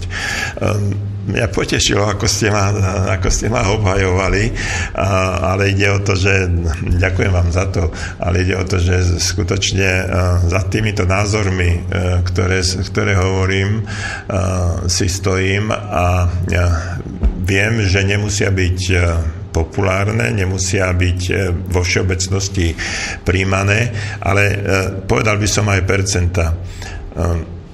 Predpokladám, že nejakých 90 až 95% ľudí nebude s mojimi názormi súhlasiť a nejakých možno 5 až 10% bude súhlasiť. S touto s touto percentualitou som aj sem prišiel. A aj očakával som, že ten odpor eh, bude pomerne veľký. Prečo? Pretože všetci ľudia, ktorí by eh, mali, podľa toho, o čom tu na dneska rozprávame, spraviť niečo, tak musia zažiť zmenu. A zmena nie je nikdy populárna. A nikto nechce len tak z ničoho nič vyniesť zo svojej zóny komfortu a správať, správať, sa, správať sa inak. To znamená, že ak chcete vo svojom živote dosiahnuť niečo, o čom sme možno tá dosť nešťastná situácia bola, ktorú sme tu spomenuli s tými červenými páskami, ktorá potom vniesla medzi poslucháčov určitý nepokoj a možno až sa až tomu otrokárstvu sa dostali, čo naozaj som nepovedal a ani naozaj nikoho nenavádzam na to, aby sa otrokárom stal, ani nikoho nenavádzam, aby držal ústa a podriadoval sa v žiadnom prípade. Ja hovorím o tom, že každý jeden, každý jeden človek je slobodný človek, má vlastný rozum, má e, vlastnú osobnosť, nech sa rozhodne podľa vlastného vedomia, svedomia, podľa toho, čo chce robiť. Ako chce robiť, jednému môže niečo vyhovovať, druhému nemusí niečo vyhovovať a to takisto ako vy, páni poslucháči, ktorí svojím spôsobom nesúhlasíte s tým, máte na to právo, takisto ako ja hovorím niečo a nie vždy súhlasím s tým, čo vy hovoríte, takisto aj títo ľudia sú presne v tej istej pozícii. Jedni hovoria áno, druhí hovoria nie. Mne to nevadí a mne to vadí. A v tom je to úžasné, že je to takto uh, roz poltené a takisto som povedal, samozrejme, ak eh, tí Korejci konkrétni nešťastní tu prišli a začali podnikať, no tak eh, mali by sa prispôsobiť. Ale keď sa neprispôsobia, no tak dajte trestné oznámenie. Ja s tým nemám žiadny problém. Robte, čo chcete, ste slobodní ľudia. Len vám hovorím, že uh, pre niekoho môže byť, e, môže byť to, ako sa tí ľudia správajú normálnym, prirodzeným, nemajú s tým problém. Pre niekoho to môže byť sakramentský problém. Mm. A na, na, druhej, na druhej strane, alebo na tretej strane, vnímajte situáciu takú, aká je a prispôsobte sa aj. A 90% ľudí môže s týmto nesúhlasiť, 10% možno bude súhlasiť. No, keby 90% premie. ľudí s tým nesúhlasilo, čo hovoríte, tak by sme tu asi tieto firmy nemali, lebo by tí ľudia tam nepracovali a to je práve otázka, ktorá zase mňa vždy tak ako trošku zaujíma, že na jednej strane vždy, keď takáto téma je, a nie len s vami, kdekoľvek ju otvoríte, tak vždy je veľa ľudí nahnevaných a mm. ako to môžete tolerovať a nesmiete a búrte sa a neviem čo hovoria mm. ľudia. A teraz ja sa spýtam tých ľudí, ktorí nám sem vyvolávajú. A prečo tu také firmy máme? Kto v nich pracuje? Veď len, len my v nich pracujeme. Prečo sa, ak sa nebúrime, tak potom niekto mi tu furt vyvolá, musím to zrušiť, lebo už ma to hnevá. No, ale čo som chcel povedať, že uh, zrejme nie sme až takí bojovníci, ako sa to zdá, pretože tie firmy tu stále sú a stále tam niekto pracuje. A viem si, viete, ja som uh, nedávno mal takú prednášku, povedzme, keď vznikal uh, rádio Slobodný vysielač a v tom čase som odchádzal z predošlého zamestnania. Ja som tam odišiel, lebo som tam nechcel ostať a tiež som si zvolil nejakú pravdu pred, pred povedzme šťastím, lebo človek príde o peniaze a tak. A všetci ľudia hovorí, že to je správne, takto sa rozhodnú, že to je dobre. A keď som sa ich spýtal, dobre, a vy by ste boli ochotní sa, predstavte si, ale to treba podať otvorene, vy by ste boli ochotní prísť o príjem a ostať bez peňazí? A zrazu bolo ticho. Hmm. Lebo, lebo toto to znamená, že, že darmo budeme tu bojovníci, darmo sa tu budeme byť do prs, kto ako nič netoleruje, len ja sa pýtam vás, poslucháčov, že koľký z vás, ktorí dnes nakladáte tomuto človeku tu oproti, lebo povedal niečo, čo sa vám nepáči, koľký z vás by ste odišli z roboty, kde vám niekto skáče po hlave? A koľký ste v takej robote ešte aj dnes, počúvate, ste nahnevaní, najradšej by ste ho vyhnali, možno už teraz aj mňa, ale vy v tej práci ostávate.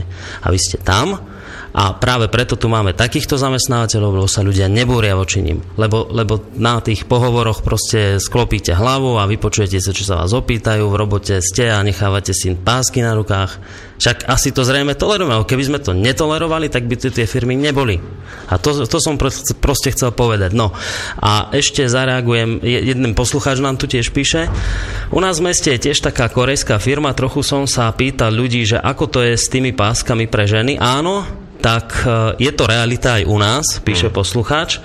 Trochu ma to samozrejme pobúrilo, môj známy, ktorý tam pracuje ako majster, mi povedal, že je to dobré, že to tak je.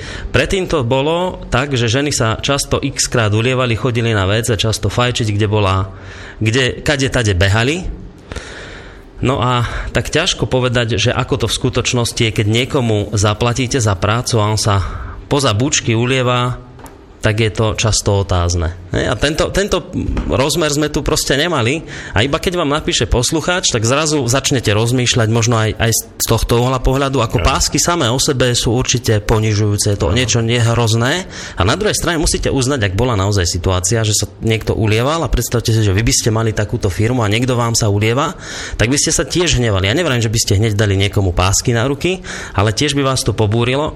No a poslucháč ešte píše ďalej. Pamätám, keď sa kedysi som dávno som pracoval v zahraničí v UK, tak tam sa práca rešpektovala, nikto sa nesnažil ulievať sa, vážil si prácu. Bolo to asi určené výškou mzdy keďže, tak bola podstatne, keďže tá bola podstatne vyššia, ale vždy ide o princíp PS, ináč ste stup, super rád vás počúvam. Hmm. No, tak toto Ďakujem. nás tiež potešilo. Áno. Pán Čuha, na vás otázka ešte jedna.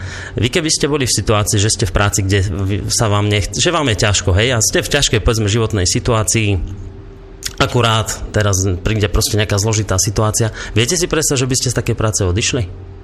No, predstaviť si to viem, samozrejme.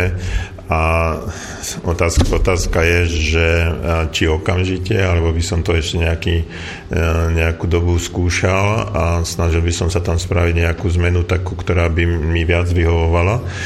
Ja viem z vášho, z vášho e, životného príbehu aj z tej situácie, ktorá sa stala, že Mm, vy ste mali možnosť tam ostať, že ste tam mohli možnosť pracovať naďalej a určité obdobie, že by to prehrmelo to, hmm. čo sa stalo, lebo to zrejme prehrmí aj situáciami, ktoré sa teraz dejú vo svete a mohli ste tam byť e, šťastní a mať aj pravdu a možno byť aj úspešní, ale rozhodli ste sa z vlastnej vôle a myslím si, že ste sa rozhodli veľmi dobre.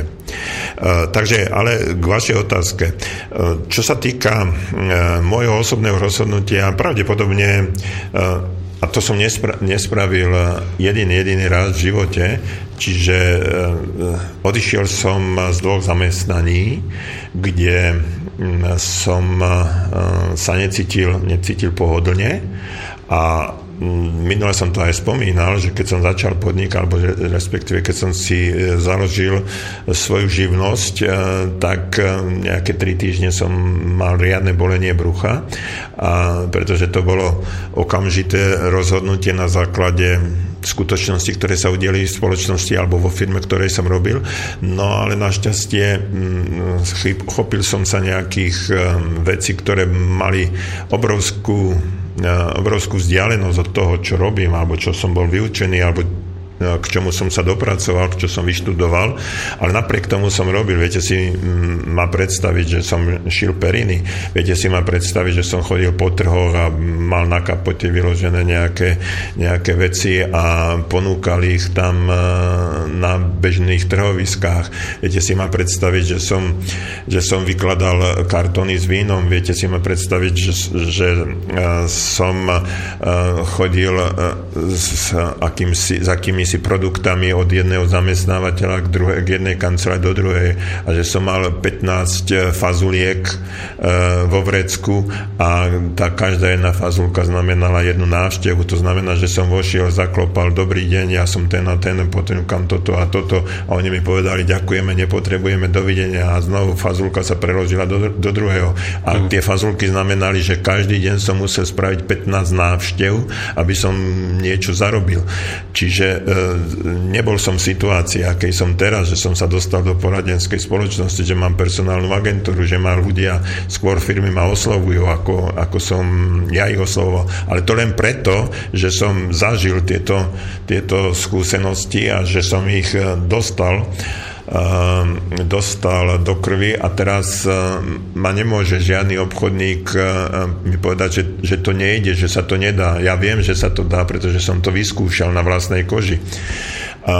Takisto som zažil mnohé, mnohé veľmi nepopulárne, nepopulárne záležitosti. Napríklad, keď som začal obchodovať a chodil som z tejto kancelárie do kancelárie, tak ľudia, ktorí tam sedeli, ma poznali a teraz sa pozreli na mňa a hovoria, no pán doktor, vy ste ale dopadli. Tu beháte s nejakými, nejakými produktami a, a ich predávate. Ehm, ja som to tak necítil. Ehm, mnohokrát sa stalo to, že mm, ja som sa na základe tohto všetkého kam, niekam vypracoval a potom som tých ľudí videl sedieť na námestí s červenými nosmi a pýtali odo mňa jedno euro na pivo. Práve tí, ktorí ma vtedy vyhadzovali z kancelárie a hovorili, že ehm, pán doktor, vy ste ale dopadli.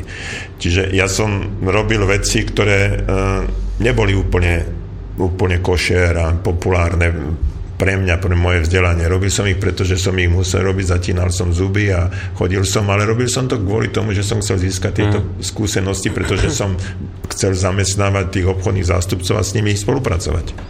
Skúsime niečo konštruktívne, ako to píše poslucháč. Mohol by pán Čuha naznačiť, ako by podľa neho mala vyzerať štruktúra rozhovoru pri pohovore zo strany zamestnávateľa, prípadne ako vyzerá tá jeho. Radšej si vypočujem, ako má čo vyzerať, ako to nemá vyzerať. Mm. Hej? Čiže ako to vyzerá u vás? No, výborne. Krásna, krásna otázka. Uh, Štruktúra, rozhovor, štruktúra rozhovoru prebieha úplne, úplne e, normálne. E, po privítaní vždycky usadím e, nádejného kandidáta na pracovnú pozíciu, opýtam, privítam ho, poviem mu, aká bola cesta, ako sa cíti.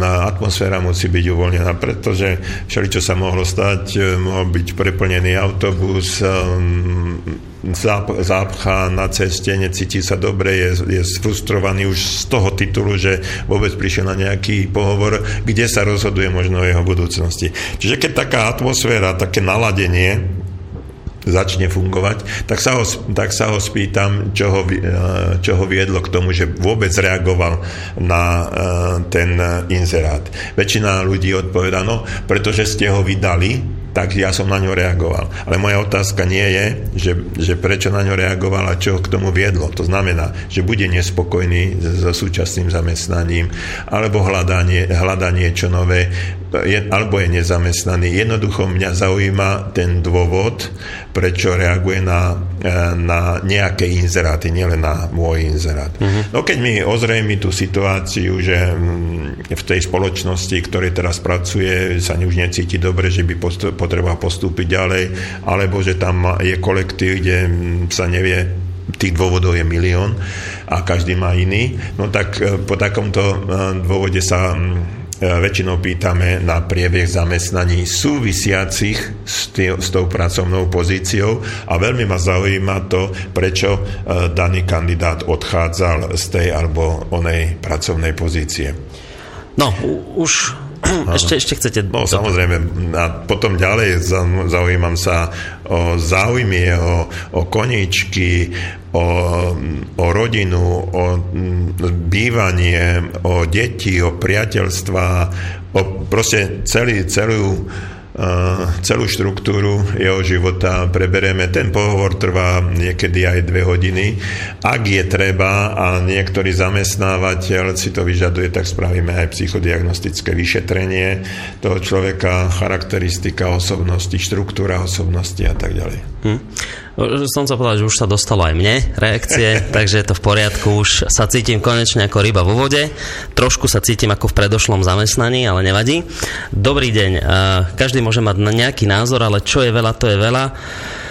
To ako uh, zo slobodného vysiela počuť názory, že páskovanie ľudí je OK, neviem, ja mám pocit fakt, že sme to nepovedali, ale dobre, je OK. A ešte to moderátor obhajuje nejakým názorom poslucháča, že sa niekto ulieval a preto bolo páskovaný. To čo je? Pritom ešte pred nedávno moderátor hovoril, že do jeho relácie nepríde nikto, kto potláča základné ľudské práva. Tiež sa mi zdá drze do vysielania hovoriť, že niekto mi tu furt vyvoláva, už ma to nebaví. Toto je teda dosť veľký odklon princípov, na ktorých slobodný vysielač začal. No, ja vám poradím asi toľko, ak máte tento pocit, tak nikto vám nebráni prestať vysiel, vysielanie naše počúvať. Ja osobne, keby som mal pocit, aký máte vy, tak by som ho fakt vypol. Ja rádia, ktoré nemám rád, vypínam a práve preto som sa zbavil televízie, lebo to nemôžem počúvať, pozerať, čo dávajú. Takže ak sa vám toto vysielanie nepáči, môžete vypínať túto reláciu alebo celý vysielač. Je to len a len na vás, nemusíte nás o tom informovať, proste to rovno správte a tak to bude najideálnejšie. A pokiaľ ide o to páskovanie, viete čo, ja mne sa to tak hnusí, to, že to robia. Ja, ja sa poznám, ja som taká výbušná povaha jemne a ja keď som to videl a robil v takej firme, obávam sa, že by som tam dlho nevydržal, lebo asi by som tou páskou tresol, prepačte teraz za výraz, popapuli tomu Korejčanovi ale rovnako by som mal chuť niečo spraviť, keby som videl niekoho, ako sa v tej robote ulieva a zvlášť, keby to bola asi moja práca. A myslím si, že aj vy, ktorí sa teraz neváte, tak keby ste mali svoju firmu, tak si myslím, že by ste tiež zamestnancom nedovolili sa ulievať. A to keď poviem, že sa nedovolím ulievať ľuďom vo svojej firme, to ešte neznamená, že odobrujem páskovanie ľudí počas menštruácie. Hmm. Cítite ten rozdiel? Hmm. Rozumiete, čo teraz hovorím? Kde v tomto, čo som teraz povedal, som odobril to, že je v poriadku, keď nejaký Korejčan dá niekomu červenú pásku na ruku? Hmm. Nikde. Nikde som to nepovedal a hovorím, keby som to videl, tak tomu Korejčanovi na rozdiel od vás vypalím s tou páskou po papuli a prídem o prácu. Yeah. No. Ale vy tu napíšete, končím, no tak skončíte, vypnite vysielač a nepočúvajte a budete mať po probléme, no a je, no. Musíte nás tu informovať o tom, ako prestávate s počúvaním. Dobre, uh, vidím, že aj vás to trošku vytočilo. Nie, ale, lebo, ale lebo ja sa zase poznám, viem, áno. ako by ma to rozčulilo, keby som videl tie pásky, však práve preto som s tým začal, práve preto som to hovoril, keď tu bola pani z inšpektorátu práce, ja. teraz si tu prečítam reakciu, ako moderátor odobruje páskovanie ľudí v zamestnaní. No tak to je úplne zvrátenosť, no. Uh, moderátor, už keď vás takto nazvali, tak poviem e, to, že už som to raz dneska tu povedal, že počúvajte, čo hovoríme, niečo si myslíte, že hovoríme, pretože to je, to je nesmierne dôležité. E, vstupujeme mnohokrát s našimi myšlienkovými procesmi, s našimi skúsenosťami a jednoducho e, selektujeme a vkladáme mnohokrát do úst ľuďom, ktorí niečo hovoria, vlastné predstavy, vlastné myšlienky. Nikto z nás tu naozaj povedal, že s tým súhlasíme. Ani sme žiadne otrokárstvo v tomto smere, v tomto smere nepropagovali. Stále, stále len hovoríme, že ľudia majú slobodnú vôľu a môžu sa rozhodnúť. Keď to súhlasíte s tým, akceptujte. Keď nesúhlasíte, choďte preč. Ale o tom to je. No ja by som bol úplne najradšej, keby sa ľudia slobodne rozhodli, že zajtra už do tej firmy nepôjdu mm. a ja by som od samej radosti celý deň vysielal o ničom inom, len o tom, ako skončili korejské firmy na Slovensku, lebo proste nebudú takéto veci tu robiť, ale žiaľ Bohu, darmo sa ja tu budem aj rozčulovať, keď ľudia do tej práce pôjdu. A v čase, keď som hovoril, to bolo na začiatku nášho vysielania, keď som hovoril o tom, že prosím vás, nechoďte do takýchto, nerobte takúto robu, ja by som to nerobil, tak ma poslucháči sfúkli, že tebe sa to ľahko hovorí, keď nemáš rodinu. A. Že vlastne nikdy vždy nejakým spôsobom uh, nevyhoviete. A to je v poriadku. Ja vravím, ja som to zažil aj v minulosti a samozrejme, že to bude človek zažívať vždy, zvlášť pri témach, ktoré sú háklivé a práve takéto témy ma bavia. A ja z toho mám radosť. Nie z toho, keď ste nahnevaní, ale z toho, že vidíte, zase ste začali reagovať a zase je tu konečne nejaká diskusia a takto si ja predstavujem relácie. Nie je to, keď sa tu rozprávame a príde nám jedna sms alebo jeden mail za reláciu. Hmm. Takto majú zhruba vyzerať relácia a takto sa z toho teším a preto som rád, že ste aj takto reagovali. A ak ste nahnevaní, tak sa nehnevajte, my sme to nemysleli vzlom, len sme prezentovali povedzme nejaký názor, s ktorým sa istá časť poslucháčov proste nestotožňuje, alebo poslucháčov, ktorí počúvajú slobodný vysielač sa nestotožňuje. Je to v poriadku, bude to konec koncov kopec relácií, s ktorými sa zase stotožníte a o tom je vlastne aj tá povedzme verejnoprávnosť názorov, že si vypočujete aj taký názor, aj taký, ktorý vás poteší, nahnevá, rozosmeje, rozplače. O tom to má byť zhruba podľa mňa teda. Hm. Na budúce môžeme rozprávať úplne o téme, ktorá bude mm, vyhovovať každému. Môžeme nájsť tému a zrejme sme už aj našli tému, ktorá, e, kde budeme hovoriť len e, poradenstvo a budeme odporúčať, tak ako treba táto pani posluchačka, ktorá posledne dala otázku, že ako prebieha ten rozhovor, tak môžeme ho rozprávať. Samozrejme, nebudeme do nekonečna len o práci mm. rozprávať, budeme mať aj iné témy. Ako môže, ako môže ten prebiehať ten rozhovor, ako sa naň pripraviť, ako sa obliecť, ako uh, zaklopať na tie dvere, ako podať ruku, čo s tým, keď mám spotenú ruku a, a podobné záležitosti, čo by mohlo uh, každému konvenovať a um, čo by mohlo každému pomôcť, ktorý na nejaký pohovor pôjde, ale nakoniec nie len na pohovor, ale niekde na akékoľvek stretnutie. Tak a bude fajn, keď to bude práve o živom kontakte aj s vami, vážení poslucháči. Čiže znova, ak vás nahneváme, potešíme, nemusíte písať, rovno zatelefonujte, práve na to tu máme ten telefón a sme ochotní si to tak zhruba, ako som mal tendenciu všetko čítať, čo ste písali, ak som všetky neprepočítal, tak mi to prepačte, lebo je to dosť komplikované úplne všetko prečítať, ale telefón dvíhame vždy,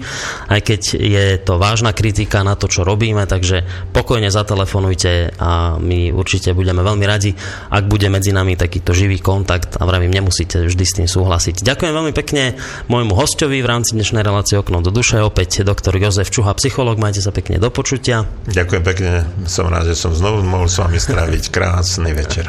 No ešte pekný zvyšok večera vám praje Boris Koroni. Do počutia. E così te ne vai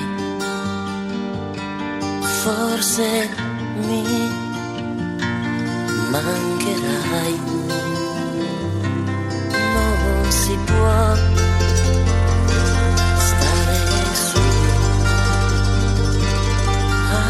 te. Niente più. E non c'è più bisogno di inventare le sere per poterti divertire la scusa dei blue jeans che fanno male per poi finire sempre